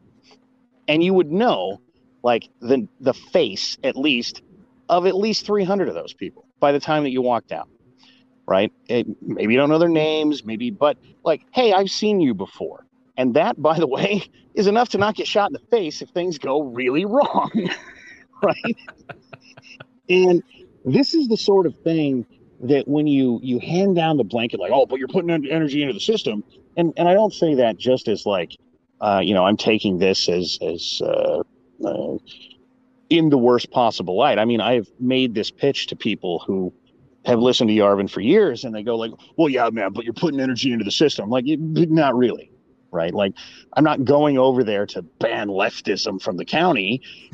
That may happen accidentally, but I'm going over there to build something positive, right? And if you're, you know, if along the way you get, you, you know, you elect the sheriff, and the sheriff goes, "Well, I don't care how much the state says we're not enforcing criminal laws. We have our own DA, by the way, you get him too. And then you don't have Antifa running your streets because you have sheriffs that come out and say, look, if you come down here and riot, we're just pulling out the SWAT team. All right. You want to come down here and protest? No one cares. You do your thing. But if you riot, you burn one building lights on fire, we're gunning you down in the streets. And guess what doesn't happen? And I know this personally because my sheriff did it. right? I was like, don't have time for your shit. Nope. You want to walk down the street and protest and carry a sign? Good for you. Anything burns, we will put you down with whatever force necessary. And I was like, holy shit. and guess what? It nothing happened. And by the way, at the same time, and I was I was living in the city of Amarillo at the time. At the same time, there were hundreds of guys lining the street in full battle rattle, uh, flak jacket, Kevlar, uh, you know, carrying M4s, uh, 20 mags apiece, going like, man, I hope Antifa shows up. That's a good neighborhood to be in. That's a city of 300,000 people. So, you know, these things are still out there. And whether or not any of us like it, politics is a good way to make it happen. You just can't, you can't go out there with the crusader mentality, right? You can't go out there and like, well, it's time to unsheath our swords and destroy the enemy you have to build small things with it. And nobody wants to do that. Yeah, I, I, I entirely agree with everything you said there. I so when I say the um, uh, putting energy in this and injecting energy into the system, that doesn't that that wouldn't include to me all forms of of engaging in politics or even necessarily all forms of engaging in electoral politics. It's a matter of the the um, the mode that you're in when you're doing it and the and the way that you're going about it and the types of rhetoric that you're using and uh, what your goals are what your stated goals and your your actual goals like to do the type of thing you're talking about doesn't involve you don't need to go have big national conferences and you don't no. need to hold big rallies and you don't need to you don't need to organize across the nation and um, and and have uh, spokespeople who go on big platforms to declare your message. You don't need any of that. That's the stuff where you're playing that you're playing into the system. That's the stuff where you are you're playing the game and you're just trying to play the game better than the actual professionals. And you're so I'm gonna, gonna I'm gonna ask a spicy question about that. But first, we've got a, a special uh, cut in. Oh, we're gonna sponsor. well, uh, actually, yes. Uh, Carlos is Carlos is my one sponsor with uh, the uh, Paloma Verde CBD. Go go check them out. I can't remember what my uh, what my discount is. I think the discount code is facts, but we're going to let Carlos cut in because since he is going to be interviewing James Pogue, Uh, Carlos is going to ask us for our questions that we would have for James, so that he can uh, he can cover everything really well when he does this interview. What's up, Vatos? How's it going? What's up? Uh, what's up, Don? Uh, I've never met you, man, but uh, I've heard uh, good things about you, man. That you uh, definitely throw some chingazos, you know. That's the rumor. no, man. Uh, yeah, no. Thanks, uh, Justin, for letting me in. Yeah, for sure. Uh, you know what, guys? The the the you know I don't like I, I don't really read a lot of articles, but when when when when I do read one, what I really try to uh, embrace is the writer's struggle within it. You know, because whatever they're writing, that's just the shit around them. You know, but you know you know they're struggling within it. So my thing is that I when I was reading the whole article, it was almost like if I was watching visually a 12 round fight between this guy basically having the the the pressures of maybe his family. You know, you could tell he's a lefty, and also yeah, like his uh, bosses, but also who's gonna say what, who's gonna. So that was my main uh, uh vein of why I want I reached out to this guy. You know, I mean, um, I, I and, researching the um, uh, and researching him, I also like listened to. I've never listened to Chapo Trap House, but I guess like they put out a video about this article, and I guess that's like the left uh, side of uh, whatever the fuck, like the left kind of side. Yeah, man. I mean, uh, I agree with whatever they said, and then I guess the good old boys had their take on it, and yeah, I also agreed with some stuff that they said, and uh, I've also agreed with with a lot of things that you guys are saying. So like, um, you know, I take whatever I can get from wherever I can get it. But uh, I guess the question that the, the main question that I was gonna ask him, and maybe the question to you guys is like, what did you guys think about the?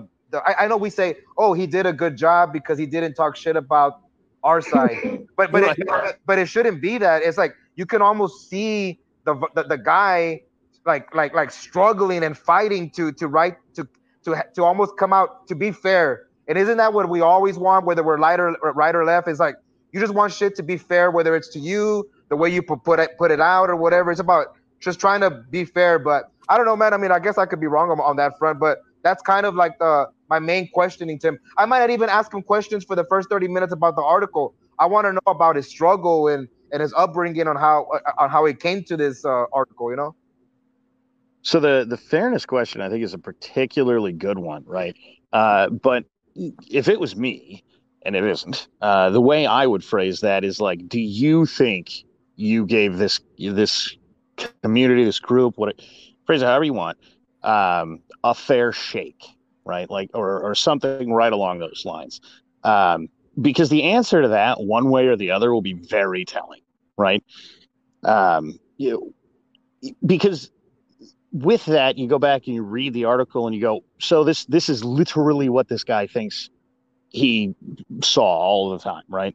Um, you know, it's um, he thinks it's a great representation, and that will color various statements in other ways, right? Now, presumably, uh, you know, the answer to this from every journalist ever is going to be, "Of course I did. It was totally unbiased. That's why I said he's always surrounded by incels because there were a bunch of dudes fapping under the table, wishing that they had women, or you know, whatever, right? But at, at, the same time, if there's like any equivocation there, um, and, and I, I, everybody complains to me that I read too much into things, but that that equivocation, that's where you're going to get. Yeah, I think I gave him a fair shake. Well, you know, like uh, they, they are a bunch of weirdo righties. Like, yep. So you didn't got it, right? Yeah, no, I hear you. Yeah, it definitely sounds like he still had to throw some uh, red meat to the uh, the Vanity Fair audience, right? So, so, so that's what that means to me. Like, like, like, like, I'm not gonna hold that against him. He had to throw a little something to the audience that he's playing to, as he's educating them on these terms that they've never heard about, right? Uh, you know, so so you know, I, I can kind of see him doing that. I kind of took the ending, his last thing on the end, because today I heard uh the the the reading of it on skeptical views or skeptical waves or something. Uh you know because i'm not a good reader so i read it once and i thought it was interesting but i'm, I'm, a, I'm a better listener. But the ending where he kind of said uh yeah we were outside of the hotel. Uh we all waved each other by what did you think? And then they kind of said everybody took off and then we all went back to our battle stations. That to me kind of was saying like and and that's what I kind of did this past weekend. And Matt was here and all that. It's like once you party with people and drink with people and have a good time with people, we are just people. But of course, when you're not, then you got to go back to your battle stations and all that. You know, I'm trying to I'm trying to get the battle stations and to kind of be lowered a little bit so we can communicate more. So like I, I kind of went to that. The ending kind of like was the main thing. Like he kind of give he kind of gave us a view of like himself being normal, and then the ending going like, hey, but I'm still gonna then go back to my throwing chingazos to the to to you guys at the end. You know, kind of like that. I don't know. I mean, I don't know what you guys thought. I know you guys didn't read the whole Indian part of it, or you didn't get to.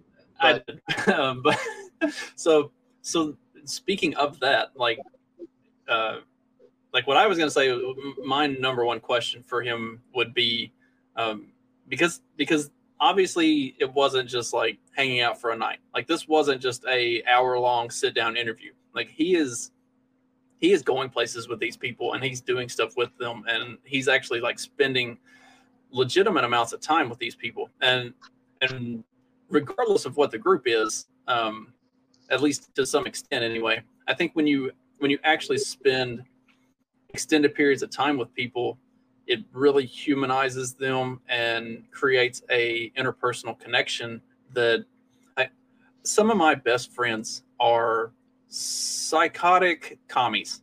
And I love them to death because we came up through high school and college together. And like I know that they would go to battle for me at the drop of a hat even though they know I'm some sort of uh, nut job pro gun anarchist.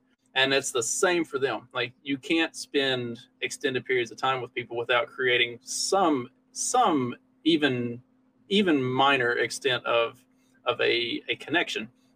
So like my number one question for him would be like having spent this time with these people and been around them, what has been your your lingering connection? Have you noticed anything that you you may think of or look at or or approach slightly differently just from just from having been a part of that group for a while. Because like like i said like it's i think personally it's hard to to spend time with people being normal and not take something away. I think this is part of the effect like the the dehumanizing effect that technology has had on us. Not to go uh, full Uncle Ted necessarily, or maybe I should. um, but go full Uncle Ted. always go full Uncle. Oh, I mean, not always. I, I and he makes reference to that in the article too. Like he makes reference yeah. to how like our circles talk, you know, uh, refer to him as Uncle Ted. Like uh, that's so. Uh, I love that part too.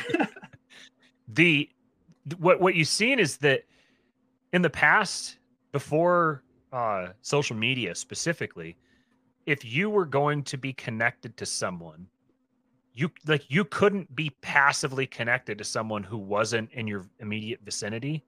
Like you couldn't you couldn't just have this general awareness of other people around you of what everyone else around you was doing. There was like the specific people, like someone who might show up in a newspaper or something, but you didn't have this awareness where you could just like go and just like scroll a feed and just see what dozens or hundreds or thousands of people are all thinking and saying and doing that you have no personal direct connection to or investment with. And so then when you had human interactions with people, it was real. It was very, very real. And what's interesting is, as like this guy points out here, is you're talking about, as all of us have experienced, when you are physically interacting with someone else, the odds that you're going to actually come to blows with them over some type of political topic are pretty slim, honestly. Like it happens, of course, but it's far less common than it is that you're going to come to blows with someone over the internet when you're discussing the same topic.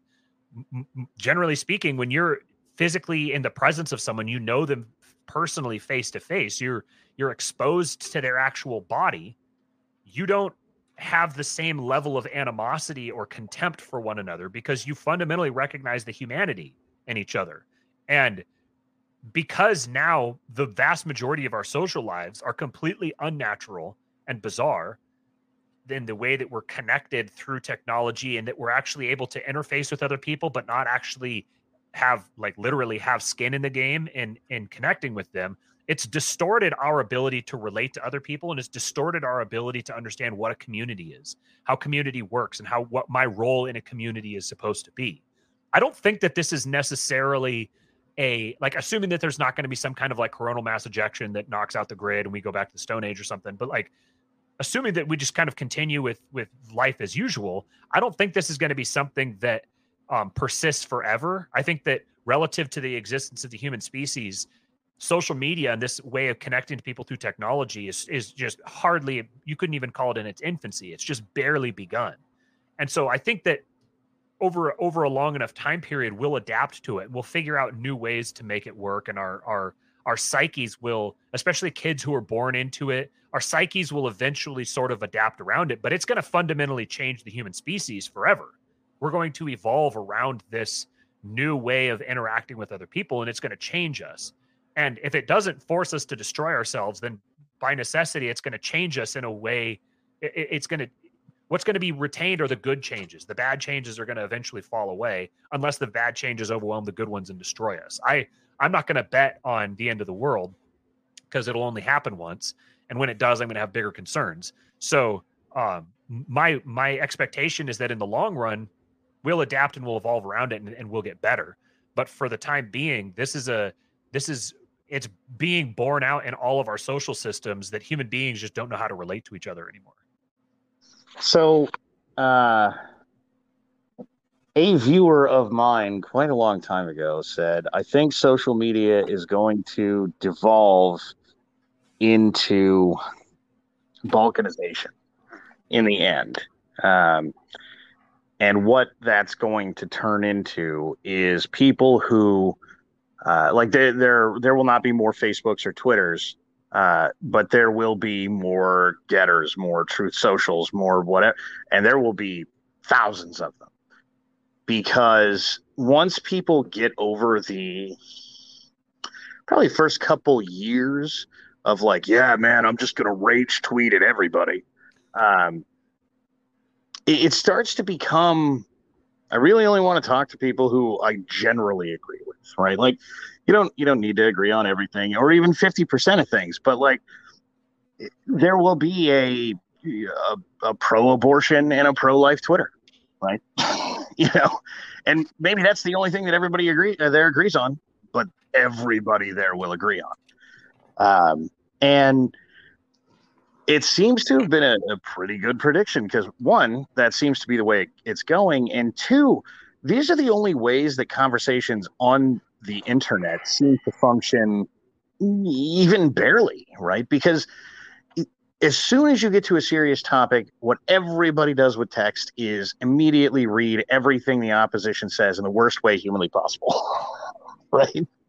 So uh, if if it's if it is abortion, right? Like, oh, you're you're pro life. You you think a one celled organism is a is a human being? Like, well, and probably you know, fertilized egg at least. Can we get that? No, okay, fine. Uh, and then you know, equally. Uh, you're pro-choice, and the problem with both of these is that uh, you know there's always somebody somewhere who said this, and then we map that onto everyone else with you know whatever similar opinion so whereas there are a ton of people who are pro-choice who are like yeah abort that kid at 12 years old uh, the vast majority of people who are pro-abortion don't believe that at all right like they probably never thought about it they probably don't have a serious opinion they're just like yeah well i mean it's not that bad is it like uh, you know you get pregnant and i don't know it's a ectopic pregnancy so you have an abortion that, that's what abortions are right and all of us who've done more than two minutes of reading are like, no, that is none of them. like that's a statistical zero. The fuck are you talking about? But yeah, oh, you get to you get to pretend like everybody is the worst embodiment of whatever you're talking about, and then because of character limits and let's be honest, bad writing, somewhat tailored to character limits, you you get to you don't really ever have a conversation about basically anything. Um, you just get to spurg at each other, and that's even true on Facebook, which doesn't realistically have a character limit, right? But no one sits and types out a long dissertation. Even if you do, what's the first thing you get in reply? I ain't reading that. It's the whole reason I started doing a show because I would I would look at fact checkers and stuff like that and read through it and then I would type out this big long thing explaining why everything that the fact checker said was wrong. And mm-hmm. nobody would read it. But if I took 10 minutes to explain it in a video, then everybody would watch it. It's like, well, right. Nobody read reads it, so... post, right? yeah, and then doesn't that um you know, you know, like when Matt uh, had said in the show, and, and and I know he meant it with no disrespect about, yeah, if this if this guy is going to uh, book an interview with me, yeah, somebody as small as me in, in audience reach or whatever, like very minimal, probably speaks more to that. There was nobody that just asked him, "Hey, can I interview you?" You know, and but you guys know my style. My style is like I don't give a fuck. I'll talk to anybody. You know, so so you know you know so you know that speaks. Maybe it's a it's a bad thing in our whether it's on both sides because both both uh, both of those shows, right? I listened to the Good Old Boys and the Trapo House, and both of them kept on saying, "Well, I don't know this guy, but I think this. I don't know this guy, but I, okay, well, I ain't gonna say that shit. I'm gonna go talk to him. You know, I was, you know, you, you know, I'm gonna say. I mean, I right now I'm saying it like you know we're talking, but I'm gonna talk to him and, and find out what's up. But like, yeah, man, it's uh, yes, yes. All you guys are yes. It shouldn't be like that. It should not be like. It should not. It, it, we should all just communicate more with the other side. Other, I know they suck but so what? Maybe they think we saw. You know, it doesn't matter, man. Like uh, we're gonna live amongst each other, and I know we, we we can separate from each other, but there's always gonna be lefty spirits, right? Matt talking about the. There's always gonna be lefty and righty spirits always intermingling amongst each other, and whether depending on what the culture is or wherever you're at, you're always gonna have this battle between the two, and maybe it doesn't always have to be a battle. Maybe it's about like, hey give both sides a little drink and let's kind of instead of battling just kind of hang out a little bit and see and, and, and let, us find the the humanity in both in all of us because we all want good for our kids. We all want uh, to be able to have our kids have another generation that is better than ours so we all kind of want fundamentally the the, the, the good things and maybe that's what it speaks to in the article about how these guys the right have tapped into that part and matt was speaking to, uh, to this too that there's not really that message about so oh, some of us just want to grow up, ha- uh, have a family, have some kids. Yeah, that isn't something that is very that, that is taught, not taught, but that isn't articulated on the left since they want you to go to the colleges and go to school and do all of this stuff. Okay, so we can just uh, you know, uh, have a communication and say, man, you know what? I don't want to go to college and all that stuff. That's y'all shit, but I want to do this. Like, and there should be no beef about it, right? Like we can all hang out and and and just uh, chill. So you know, that's kind of my style, and uh, you know, you know, anyway. Carlos, are uh, you new to this by chance? Say what? Are you new to this by chance? When you say new, what do you mean by new? Uh, a couple years. No, man, I'm uh, I'm uh. At first, I got into like the sovereign citizen uh, uh part of it, and then I got into Ron Paul uh, in oh in 07. and then uh, and then I had a, a, a home foreclosure like in uh 07, 08, and then the Austrian economics uh, explained why I had a home foreclosure or why I uh, probably overbuilt. And then I read Rich Dad Poor Dad, and then uh, my life was changed after that, basically.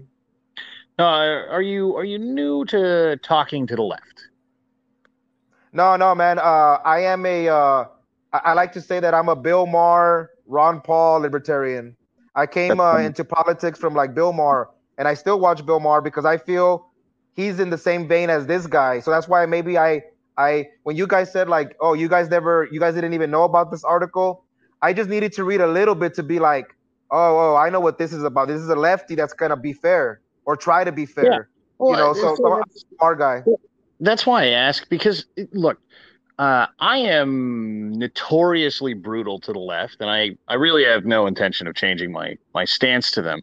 But in reality, uh, there is about 10% of all people within margin of error, no matter how you sample it, uh, that are the people I'm talking about. And a lot of the problem that everybody's having right now is those people are in control. Those people are getting their way. Um, and so, like, if you, you know, I, I am pretty hard right about pretty much everything. Uh, but you know, if my neighbor votes Democrat and generally is a decent person, then life's good. But I come from the shitholes of California where things like Antifa are not only common but celebrated. And so when that 10% gets a hold of power, the first thing they do is go, no, we can't hang out, right? You are anathema. You're a terrible person. And I've watched them break up families. Um, you know, like I, I have a friend of mine. Uh, we've been friends for 20 something years now. And not too long ago, him and his dad got in an argument over a tax rate. And his dad told him he was a Nazi and not to talk to him until he changed his mind. And I went, look, man, I wish I could say I was surprised, but that's how that portion of society goes. They don't, they're not interested in the talking to you part. For everybody else, right? Like, look, I don't think the vast majority of the right would give a damn if the left was playing um, even vaguely fair, right? But you, you go back to even David Horowitz talking about the 60s, and he said, you know, it's there there was a there like one of the first memes on the internet was Godzilla versus Bambi. And if you go watch even, you know, 50, 60, 70 year old video of Democrats talking to Republicans, that's what it is, right? The the uh, probably the best case of this was John McCain uh, in 2008, and Obama and Biden are out there talking about uh, how you know McCain is is this evil terror, and he's he only wants to get elected so he can kill brown people, and and he wants to put black people back in chains. To be fair, that was a Mitt Romney thing from Biden, but you know, there's all this kind of you know, slavery is good, and uh, according to McCain, blah blah. And what does McCain say when one of his audience members says Obama is a Muslim? He says, "No, uh, look, he's a good man. We just disagree." right? And th- this has been kind of the problem is, you know, you only get to get to spit on my shoes so many times before I punch in the face. And so, uh, look, dear everybody who is like, you know, not out there running, uh, I don't know, shout your abortion, not threatening to burn down, uh, you know, SCOTUS homes right now because a, a court decision came out they didn't like, not uh, burning down Minneapolis because a criminal got killed. Uh, anybody who's not those people, yeah, we can probably get along just fine. Um, but it's sort of like no matter what the circumstance, if you stepped onto my property and started shooting at my house, I would shoot back at you, right? And that that's a lot of the problem is that they've been shooting a long time and they're finally getting punched in the face and they're really really not happy about it Hmm. Yeah, like you may not see that with this guy's article, but but the left, by and large, especially over the last several years, um, I think there could be some concern, especially if this dissident right starts to really kind of take hold and, and move forward and gain traction. Uh, you know, the the most dangerous animal is one that's got its leg caught in a trap because it's going to thrash and flail and do everything it can to to not die. And it kind of feels like that's where a lot of that incredibly woke progressive like uber leftist uh, faction is right now because as we talked about earlier in the show like there is sort of a, a dissident left uh, part that is rejecting a lot of that as ridiculous and then also you have the more uh, bo- boomer con type of leftists who never were on board with that to begin with. But but like Don was saying, like that ten percent believes that idealistically and like to their very core, uh, they're also the loudest and the most insane. So so it is kind of a an interesting and even I don't want to say dangerous, but it could very well become a dangerous thing that we're we're kind of entering into here over the next two, three, six years. It's interesting yeah. if you think about the different uh, demographics, I guess, that make up the so-called left. You have like the, the the boomer types that you were you were mentioning, which would really be like the you might call them like the regime neo libs. They're the they're the really the heart and soul of the establishment. And then you've got you've got the it would be like the the academics and the academics are split between um like kind of like like weenie weenie little uh soy boys who you know write articles they're like the, they're the stereotype uh this like the stereotype of the cuck who lives in silicon valley or or, or san francisco or whatever and um you know he's likely got a uh, a trust fund and um, you know has pays five thousand dollars a month in rent to so he can say that he lives in the Bay Area. And you know but like the guy's not gonna he he would he would step down from uh you know an angry woman. You know he's not he's not gonna gonna do anything. And then you have the the like the shock troops are generally not actually how would I say this they're not the smart ones. They're not the intellectuals or the academics. The shock troops are typically the ones who are actually running around, raging, burning down cities, and um, you know, committing crimes and stuff. They are they're products of their age. They're, they're these are like low IQ people who are um, if they weren't running around burning down cities for some political cause, they'd be running running around burning down cities for their own cause. They're they're they're the types of um, unhinged, low IQ criminals that every society has that are just using the political thing as an outlet, and they're being specifically um, mobilized and weaponized by the the brain trust above them. They're the ones that if you ask them about the ideology behind what they believe and what these these these principles are that are supposed to be so important to them societally, they have absolutely no fucking clue.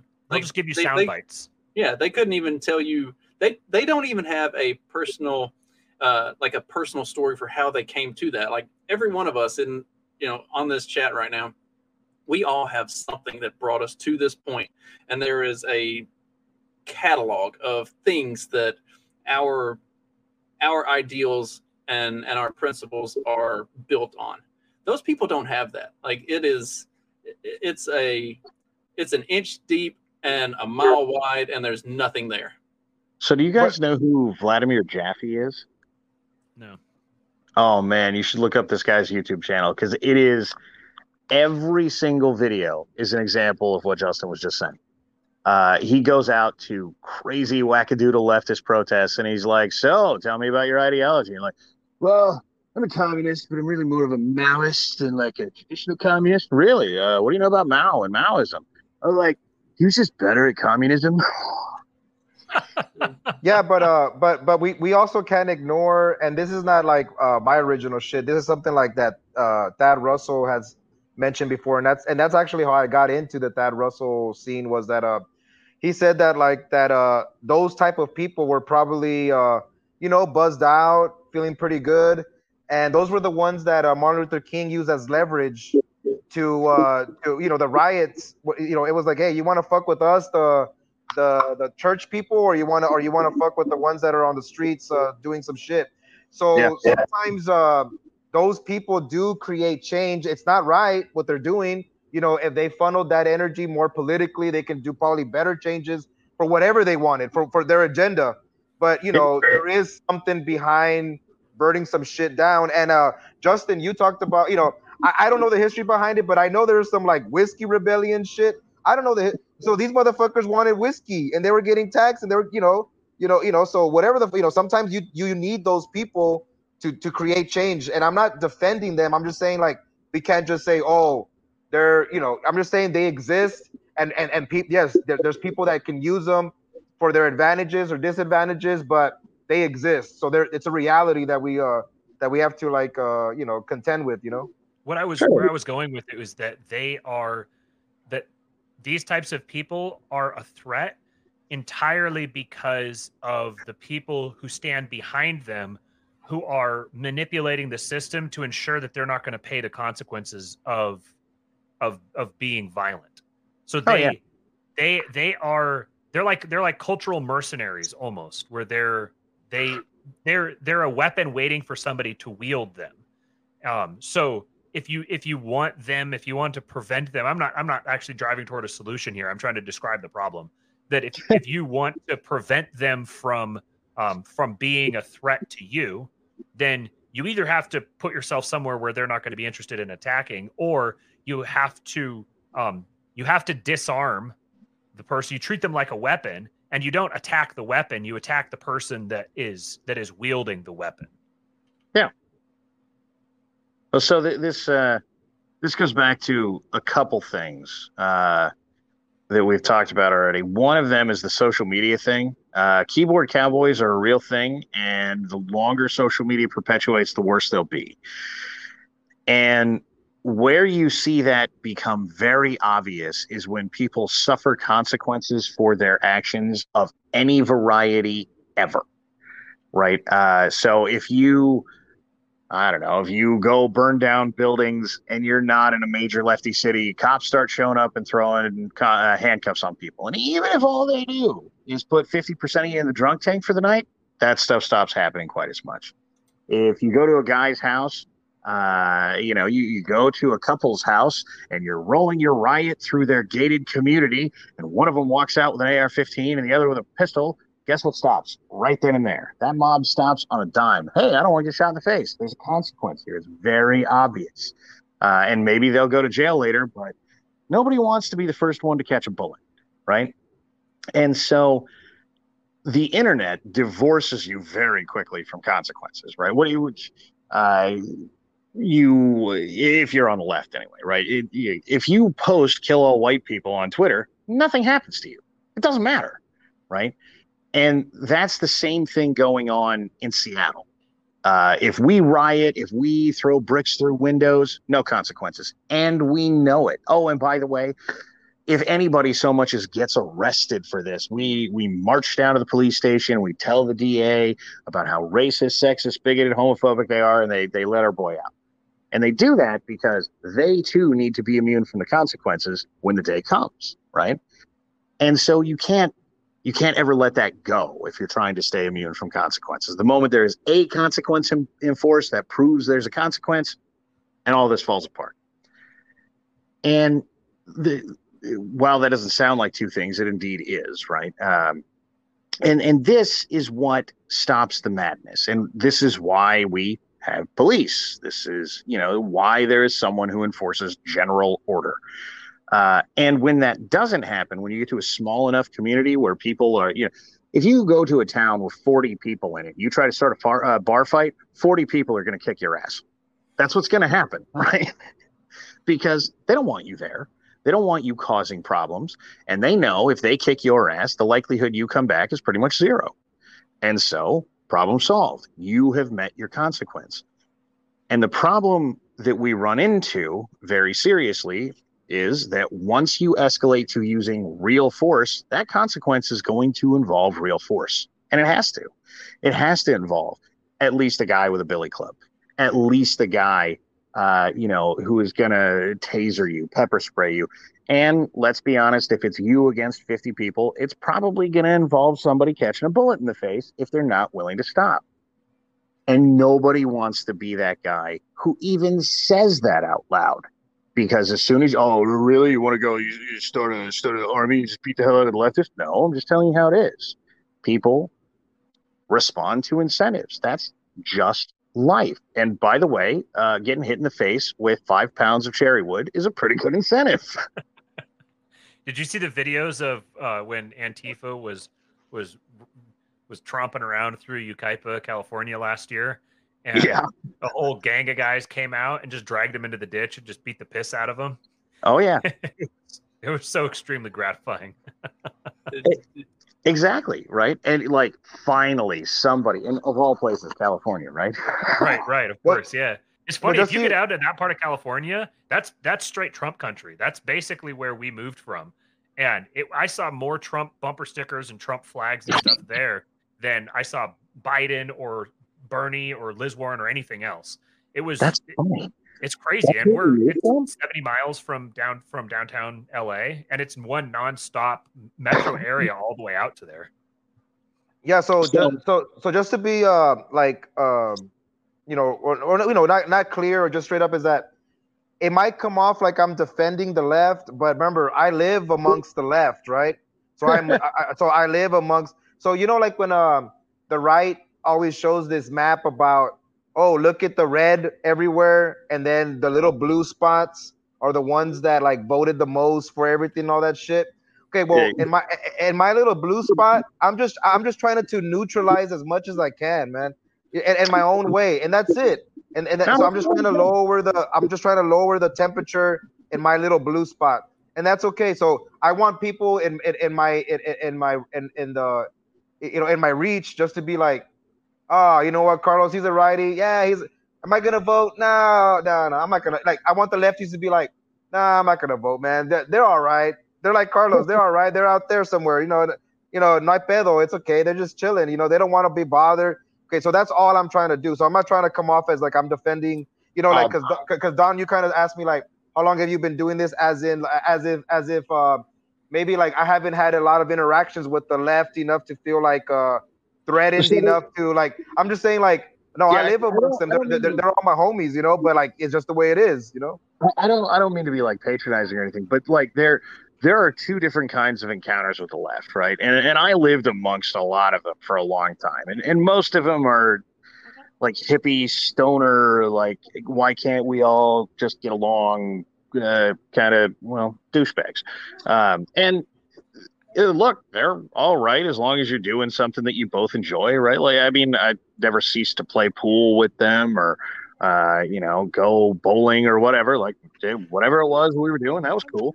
Um, but there comes a point when dealing with the left, uh, if if you talk even vaguely negative of the, uh, negatively about them for a while, like they come for you, and they come for you hard.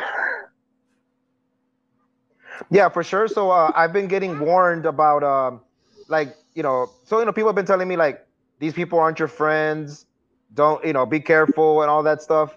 But I guess I'm at the point where like um, I have my I have my network of people that matter to me the most so tight that I don't care what anybody says about me or yeah. says about whatever. Like you know, my shit's so tight that you know, and and and when I'm talking about my network, my network is mostly lefties around me. You know, hey man, you work with what you got. But but, but but, but, but you work with what you got. So like you know, it's okay. So uh, you know, but yeah, yeah, I, I hear you, man. Like I, I understand. Trust me, I understand what you're before, saying. Before I, I forget, because I'm gonna. Uh, you in the past like couple minutes there were like, yeah, man, I just want him to get him out, get to be like, yeah, I, I don't want to vote. Whatever, these guys are cool. That is the best use of the phrase "complacency kills" I have ever heard in my life. That is amazing make them complacent because complacency kills. I approve entirely. Yeah, and I'm and that's what I'm trying to do a little bit with like my football idea of uh I'm trying to unify the like so I do want uh uh hooligans, but I just want them to be uh for uh a Texas World Cup victory, you know. So uh but uh you know that's that's another that's on my podcast and uh I don't want to get on you know this is Justin stuff, man. But but you know what uh uh, so uh, also for this guy, the, the, the guy that I'm going to interview, uh, uh, one of the things too that I that that in, in listening to you guys and the, and the question that came up that I thought was important was that a lot of these dissident lefts were kind of Bernie people, but a lot of us were Ron Paul people. So we kind of saw the system do us dirty earlier. So we're more mature in how the system is dirty politically against uh, uh, someone that we really believe in, that we think that could create a change. You know, like they did uh, Bernie dirty in, in, in 2012. In 2008, when he was running, like uh, that was uh, you know Obama. You know, you can't you know everybody kind of had to be like, oh, the first black guy is gonna win. You know, you know, you just kind of almost kind of like, ah, fuck, you know, you know, you know, you gotta kind of like lay your arms down. You know, it's it, it is what it is. You know, but uh, in, in 12 and 16, yeah, they did them dirty. You know, so like um, they kind of then so we're more mature in it. So one of the questions was gonna be like, um, uh, that I got from listening to you guys in the beginning was, you know, what uh, the maturity that the that, that he's getting out of asking, uh, you know, these twenty year olds or these thirty year olds or Curtis or his girlfriend and all. You know, uh, we've been in the game a little bit longer, and the so we're more mature like that. So that was kind of the question: is like, how much more mature are we, or are we just reacting to the system that was in front of us? Like, or is the left gonna just be like? Yeah, that's just the way it is. You know, because uh, so, so I'm sorry, I'm already kind of like a, a, little buzzed, but I, I, I'm rolling right now, man. Check it out. So uh, uh, on on uh, uh, Curtis Yarvin one time uh, on, on Thad when he interviewed him the second time, man, and, and I'll take this shit to heart, man, because I love this shit. He said he said, "Oh yeah, of course, uh, uh, uh, uh Trump uh, lost the election. Uh, they cheated him out, but you know what? The Dem- the Democrats uh, cheated fair and square, and I'll never forget that, man, because I just thought, yes, that's exactly the game right there. Both sides cheat fair and square, and that's just the way it is. And as long as you're cheating fair and square, and even though how how when I'm saying that it doesn't sound right, it doesn't compute. I could see Matt say that fucking computes. Yeah, you could cheat fair and square, man, and, and that's okay. And ever since that, I thought, you know what, the game is different. The game is the game. Keep it at a distance. Make sure your game is tight, and then after that, you know, it is what it is. The way that That's I take that, the way that I take that, they, they they treated fair and square is essentially, yeah. So they cheated. Mm-hmm. So that's uh, what was that's, it? That's that's the nature of the system. And if you think that that's not, then you're not equipped to engage with it. If I was talking think, to yeah. I was talking to my morning show guys about something the other day, and uh, I can't remember what the topic was, but anyway, when we brought it when it got brought up, I was like, oh well, I could do this and this, and like I could game the system and just like screw every one of y'all and win. And they're like, of course you go to cheating. I was like, if you're not cheating, you're not competing right. Like if it's a competition, unless like unless there's real consequences for cheating, you would be stupid not to. So if you aren't cheating, you aren't playing. Right. So well, obviously, that, yeah, I'm going to look for whatever opportunity I have to cheat. I mean, you can call it cheating. You, it's only cheating because you didn't win. But so this is this is sort of like the stealing in California thing right now, right? Like, oh, it's wrong. Uh, what what's the penalty? Nothing. Okay, well, so why is it wrong again? it's a it's if you if you have a problem with with the cheating, you don't understand that politics and war are on a continuum. And if you're in a war, you're fighting someone to the death. There's no such thing as cheating. It's who can kill the other guy faster and with while sustaining the least amount of damage. Politics is the same spirit. We've put a whole bunch of layers in between to try to civilize it, but all we've done is just distort the game and make people play it poorly. It's still the exact same game. It's still politics is still just war by another name, and you have to approach it like that. Yeah, this so is, like uh, this is why I'm a really big fan of of uh, our mutual friend, some of our, our mutual friend here, Andrew from uh, uh, Popular Liberty, with the the plan that he's that he's working on, his anti-tax plan with the the the GOP Mises Caucus. It's it, a lot of the stuff he's talked about publicly has he hasn't even gotten into a lot of the meat of it. There's there's there's a lot of really interesting stuff in there, and this is the big part of it is that it's essentially cheating. It's he's he's not playing the game fair he's finding loopholes and he's finding ways that you can take advantage of the way the game is played, ways that you can take advantage of the system, specifically through lobbying. Soda and. And, and he's working at ways to subvert the system based on its own rules, which are premised on the people who win are the ones who subvert the system correctly. Yeah, dude, Matt, Matt, dude, um, uh, oh, hold on, can you hear me? Yeah, I can hear. Yeah. You. Okay, so check it out, Matt. Yeah, dude. So like every month I get my uh, hey, you know, thank you for donating to the GOP Mises Cau- uh, Caucus, twenty five dollars. But dude, I want I want that I want to I want to slowly as I can add a zero, add a zero, add a zero, add a zero. But how am I going to add those zeros? Well, you know, I, no, no, no, no, no, uh, uh, I, no, no, no, no, check it out. I can work in the private sector and try really fucking hard, or I can go bid on government jobs like I do, and then add zeros to that donation as I'm trying. So like the game is the game, man. You know, I mean, you gotta, yes. you know, you know. So so so that that is my thing. Is like that's what I'm trying to get people to be like. See, I used to think so before I got into politics. We slowly, as a as a family, started getting into like government bidding and government jobs. And then when I got into it, and then I got political, I was like, there was something ugly about. I I, I felt a little like uh hypocritical, right? Like I was like, oh, I want to minimize government, but I'm trying to win these government jobs, right?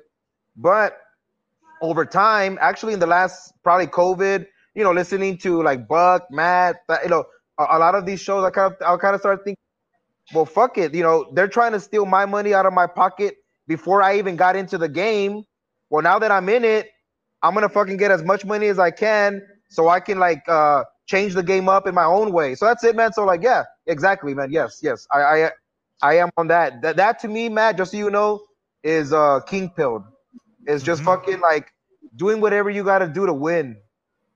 So See, just, that, that is the uh it's a war kind of mentality, right? Because you know, look, if uh if I'm in a war and, and whoever it is that is shooting at me, right, like one of them drops a gun, I'm not going to be like, oh, that's their weapon. I won't pick it up to shoot their friends.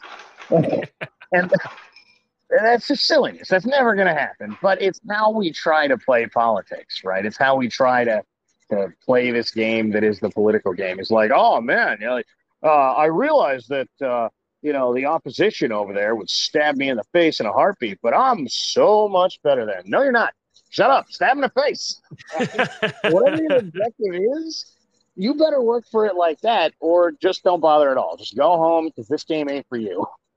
Yeah, exactly, Don. Yeah, that's it. That's it. Yeah, yeah. You know, uh, I remember the time before I thought that this was the game. Uh, wait, wait, hold on. Let me, let me phrase that. There was a time when I wasn't playing this game and life was a lot easier, but it was fucking boring. Yeah. And you know what? Uh, now it's a lot more fucking interesting, you know. And so, uh, and and uh, I'm not saying like uh, interesting in a lot of fronts because also when you get in the political game, you are bringing in your family too a little bit. You know, there's not a hundred. You know, you know, Matt, you might know this. Just you know, if any of us or, you know, Don, if you, if, you know, you're bringing in your families a little bit into this thing. It's not a it's not clean cut where oh I'm just you know you know so so so there is some of this stuff and my family knows what I'm into the the immediate family knows what I'm into and they're okay with it they I've got them to be like uh to the point where they're like well that's just Carlos you know that's just Carlos you know it's just the way it is but they will defend me just like uh how Justin said about his communist amigos you know they'll defend me to the end and that's really what who you want beside you right the people that yeah, defend yeah. you to the end.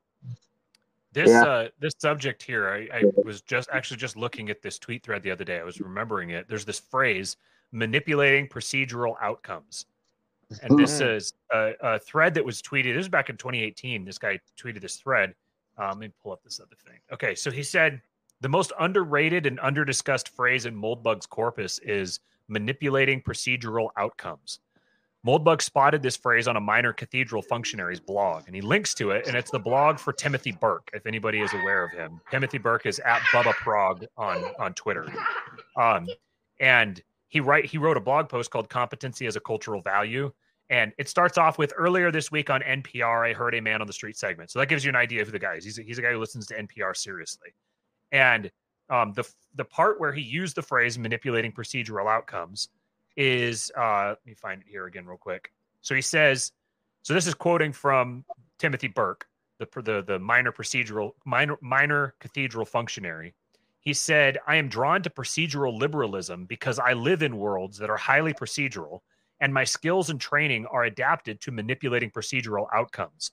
I think the trashing of the Department of Justice is bad for all Americans, but the fact is, I also am aware that it's likely to be particularly bad for me and people like me.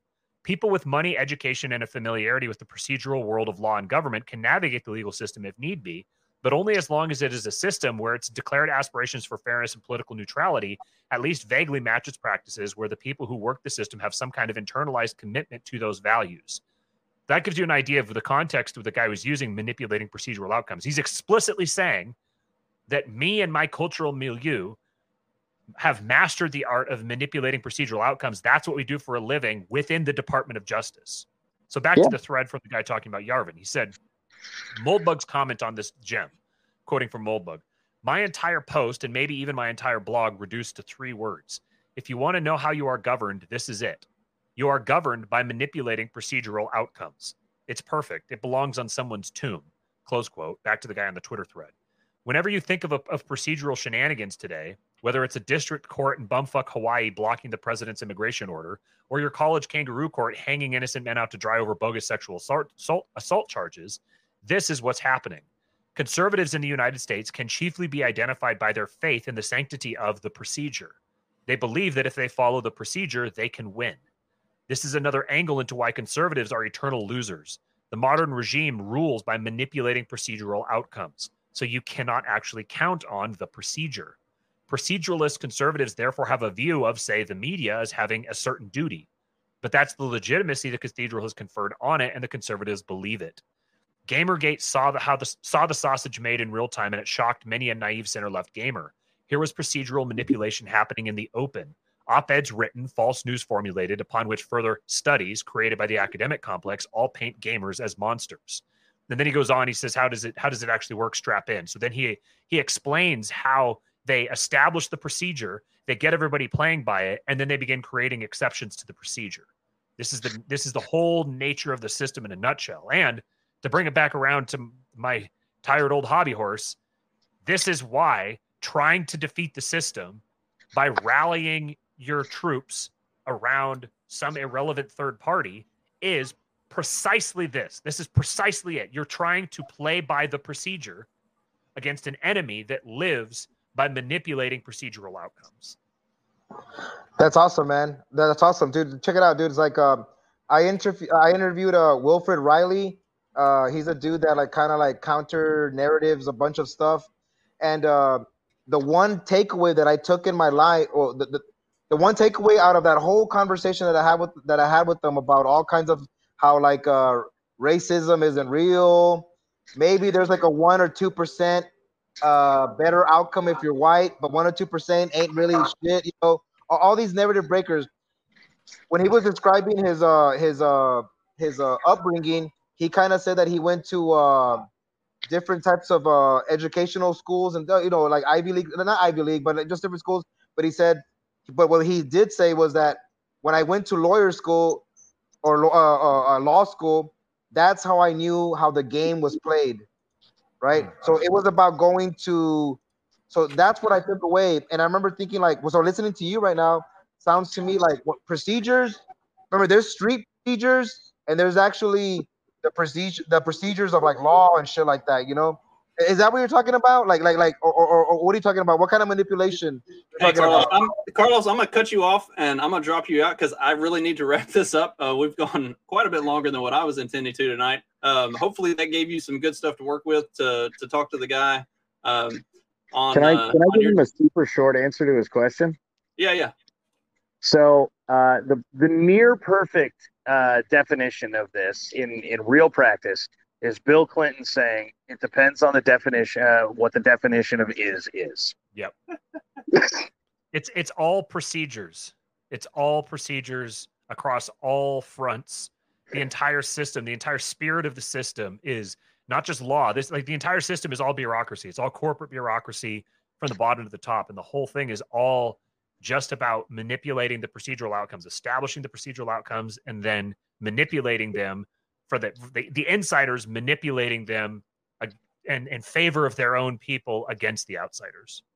All right, so we're going to close on something a little bit spicy, and I think we can cover it in the next 10, 15 minutes. Um, since looking at kind of the dissident right and the way that it's explained in the article and everything, they really do kind of align very closely with a lot of the things that like more libertarian type ideals and stuff like that. And a lot of the terminology that they use is stuff that we use in a lot of the circles that um, that we'll run in and, and things like that. And and I know Don, you align yourself more like a true true true right than probably me with my uh, removal from the system that I've gone through over the last 20 years or so. Um, and you know, Matt's been in and out of the libertarian circles for for a while. So, but with looking at that and thinking about somebody like uh, JD Vance and and uh, Matt's proposal from earlier that you know he be the kind of the sacrificial cow that goes to the uh, to the presidential uh, nomination, would it be more beneficial to those who kind of align on on our end of the spectrum of things to have somebody like a JD Vance who is talking about the cathedral, talking about red pills and black pills and and using a lot of the Yarvin uh, talking points and stuff like that to expose people to this type of a thing, or would it be more beneficial to have somebody like a third party candidate or running on the Libertarian Party uh, ticket with the backing of the Mises caucus? Between those two options, like it's not even a question to me. It's very clearly the former. Yeah. I, I, I, I, I wouldn't really, um, I, honestly, I probably wouldn't see a lot of value in either one. Um, I don't think that I don't. I, I'd be willing to have my mind changed on this if, like, if Don, if you disagreed or someone else disagreed, I'd be I'd be willing to have my mind changed on it. But I, I don't think that the change is going to come because people's mind gets changed about um, like through the political system and people decide to go support this this new option. I think that the change is going to come when the people capable of creating the change are able to do so more or less by force and everybody will naturally follow suit because it's the logical thing to do. It's very obvious this is that the winds of the culture have changed. This is what's going to happen now.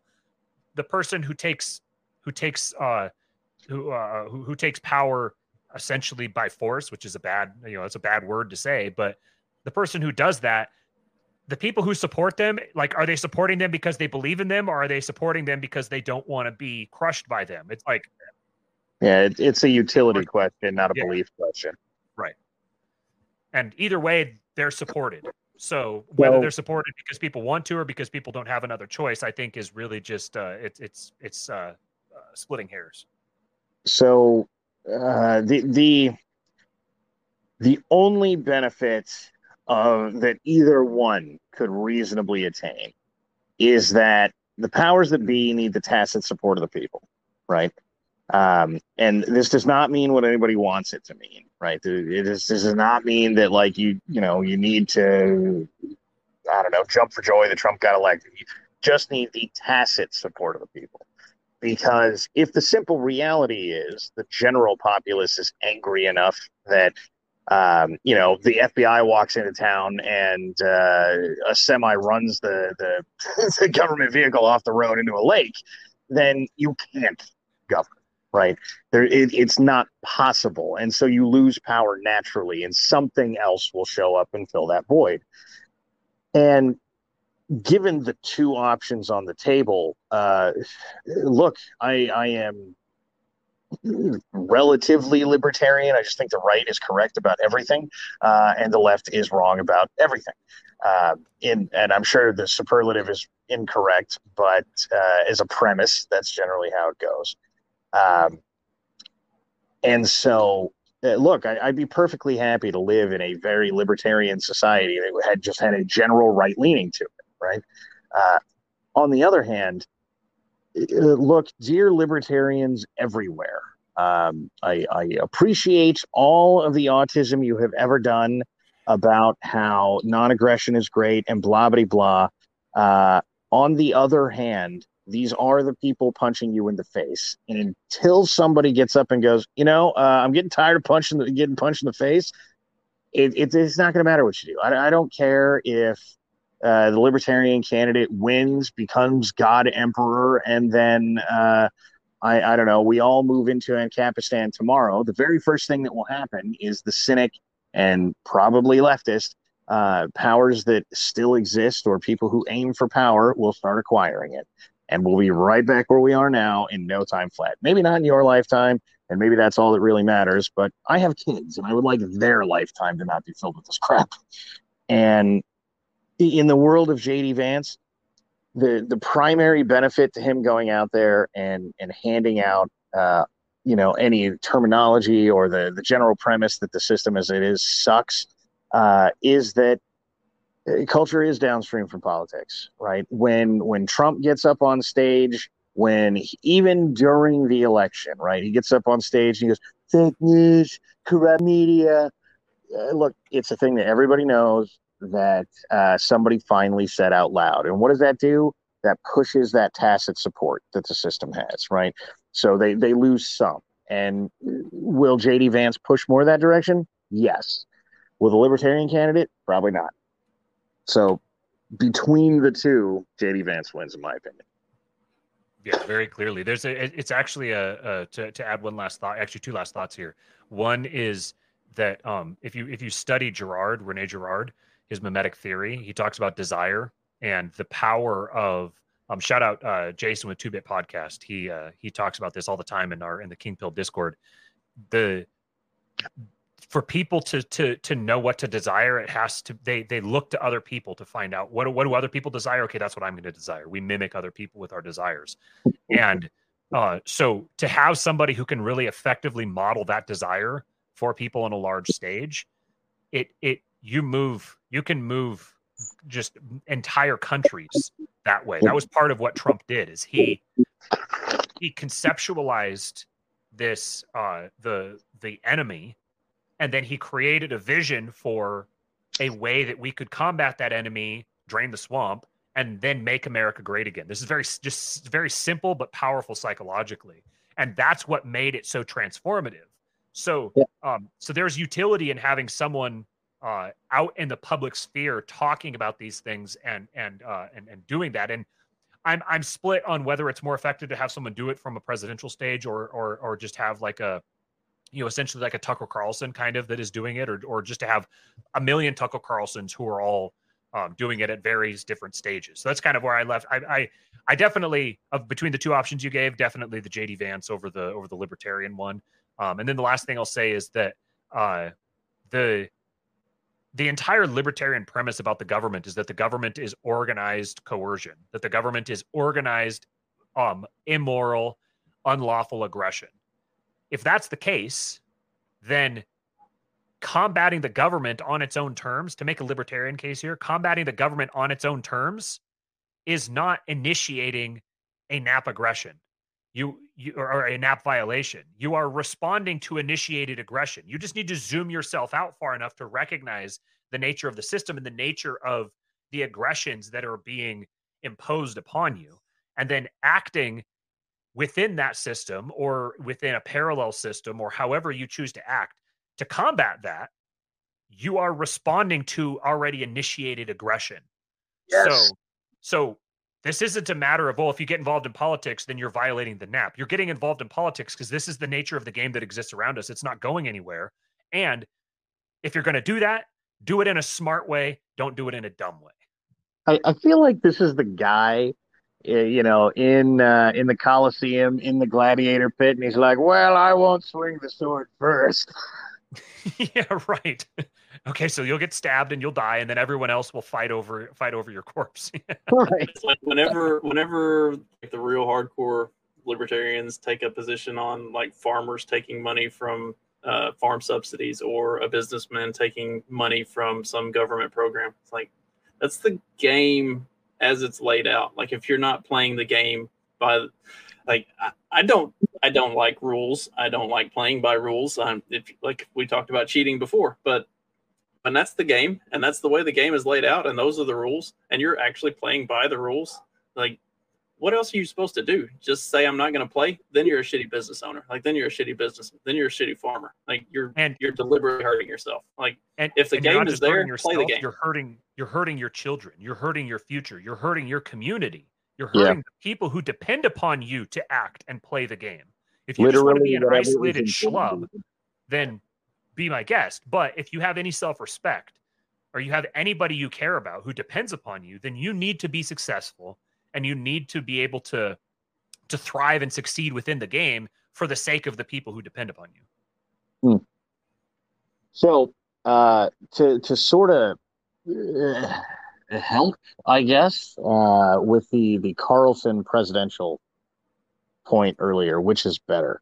You know, a million Tucker Carlsons, one Tucker Carlson, or presidential candidate. Um, no matter how many Tucker Carlsons you have, his advocacy of basically anything is pretty small. Um, he does a lot of this is wrong and terrible, and we all know it. Um, and you should be upset about that, but it doesn't drive anything.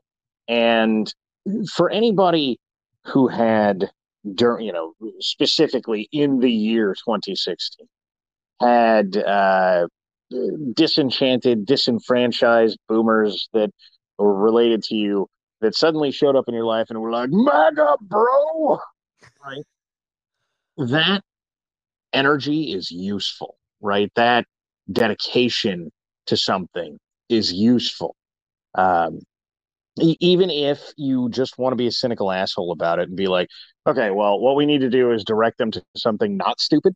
Uh, you can't direct people who are inert, right? They're they don't give a damn, and so mostly the people who pay attention to the Carlsons of the world or any of us are people who are already mobile in some fashion, right?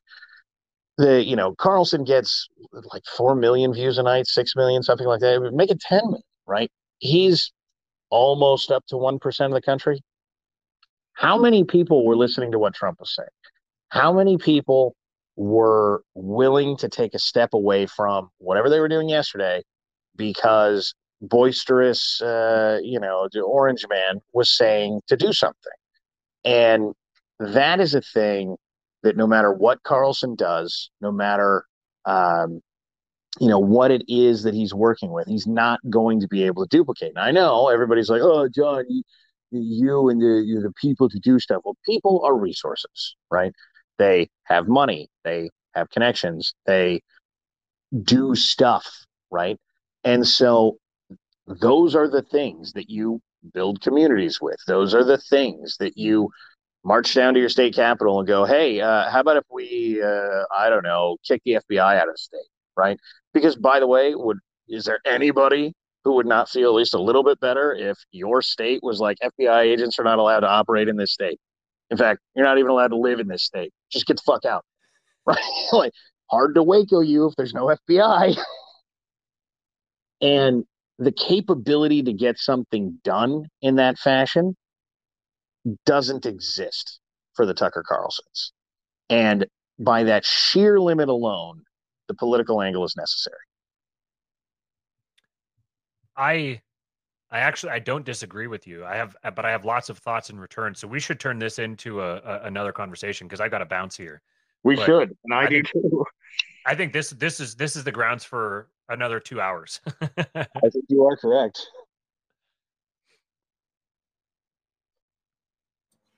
I Uh-oh. forgot I have. I forgot my dog was barking. I've been talking this whole time. Uh, yeah, this this whole thing is definitely lend itself to. It needs to be a a further conversation um, because the the article and everything that it kind of brought up has really spurred more that can be talked about with that, especially with the political action side of stuff. The the philosophy and approach to politics or culture or know the intertwining of the two like yeah there's there's a lot more that we could get into on this. So we'll uh the three of us will get together and and make a plan for for a follow-up where we dig more into some of that stuff and and kind of hash this thing out a little further. So um Let's so do we're it. gonna call this uh yeah we're gonna tell, call this the new right with don and matt part one and we will pick it up again sometime in a couple weeks hopefully and uh and carry it out so guys thank you very much this has been great give any plugs you got here real quick and uh and we'll wrap this up so everybody can can get some sleep Go for it, Don. Well, my plugs are short. Hopefully, in a couple of weeks, I will not be using a potato for internet. In the interim, I have no schedule to produce anything. I apologize. Uh, you can basically no longer find me on YouTube, though. Uh, so it is now down to rumble.com slash pleb media. Yes, I will get to Odysee someday, but that day's not today. Uh, and I have some obscure problem streaming to them. Sorry. Then uh, for me, uh, you can find me most most often right now. You can find me on Twitter at Real King Pilled, and uh, sooner or later I'll be back streaming on YouTube. Hopefully, it's going to be here very soon. Um, I know I keep saying that, but uh, but hopefully it actually is going to be here real soon. And uh, so you can find uh, the old episodes of, of King Pilled are, are on YouTube. Just search King Pilled, all one word. And yeah, that's it. Well, thank y'all very much. This has been a lot of fun, and we will definitely be doing it again. For everybody who's watching tonight and those who are listening on Monday, hope you enjoyed it. Hope you got something out of it. And uh, tune in again on Wednesday when I'll be talking about, I don't know, I haven't decided yet. We'll see how that goes. Have a good one, everybody. Thanks, buddy. Have a good one. Later.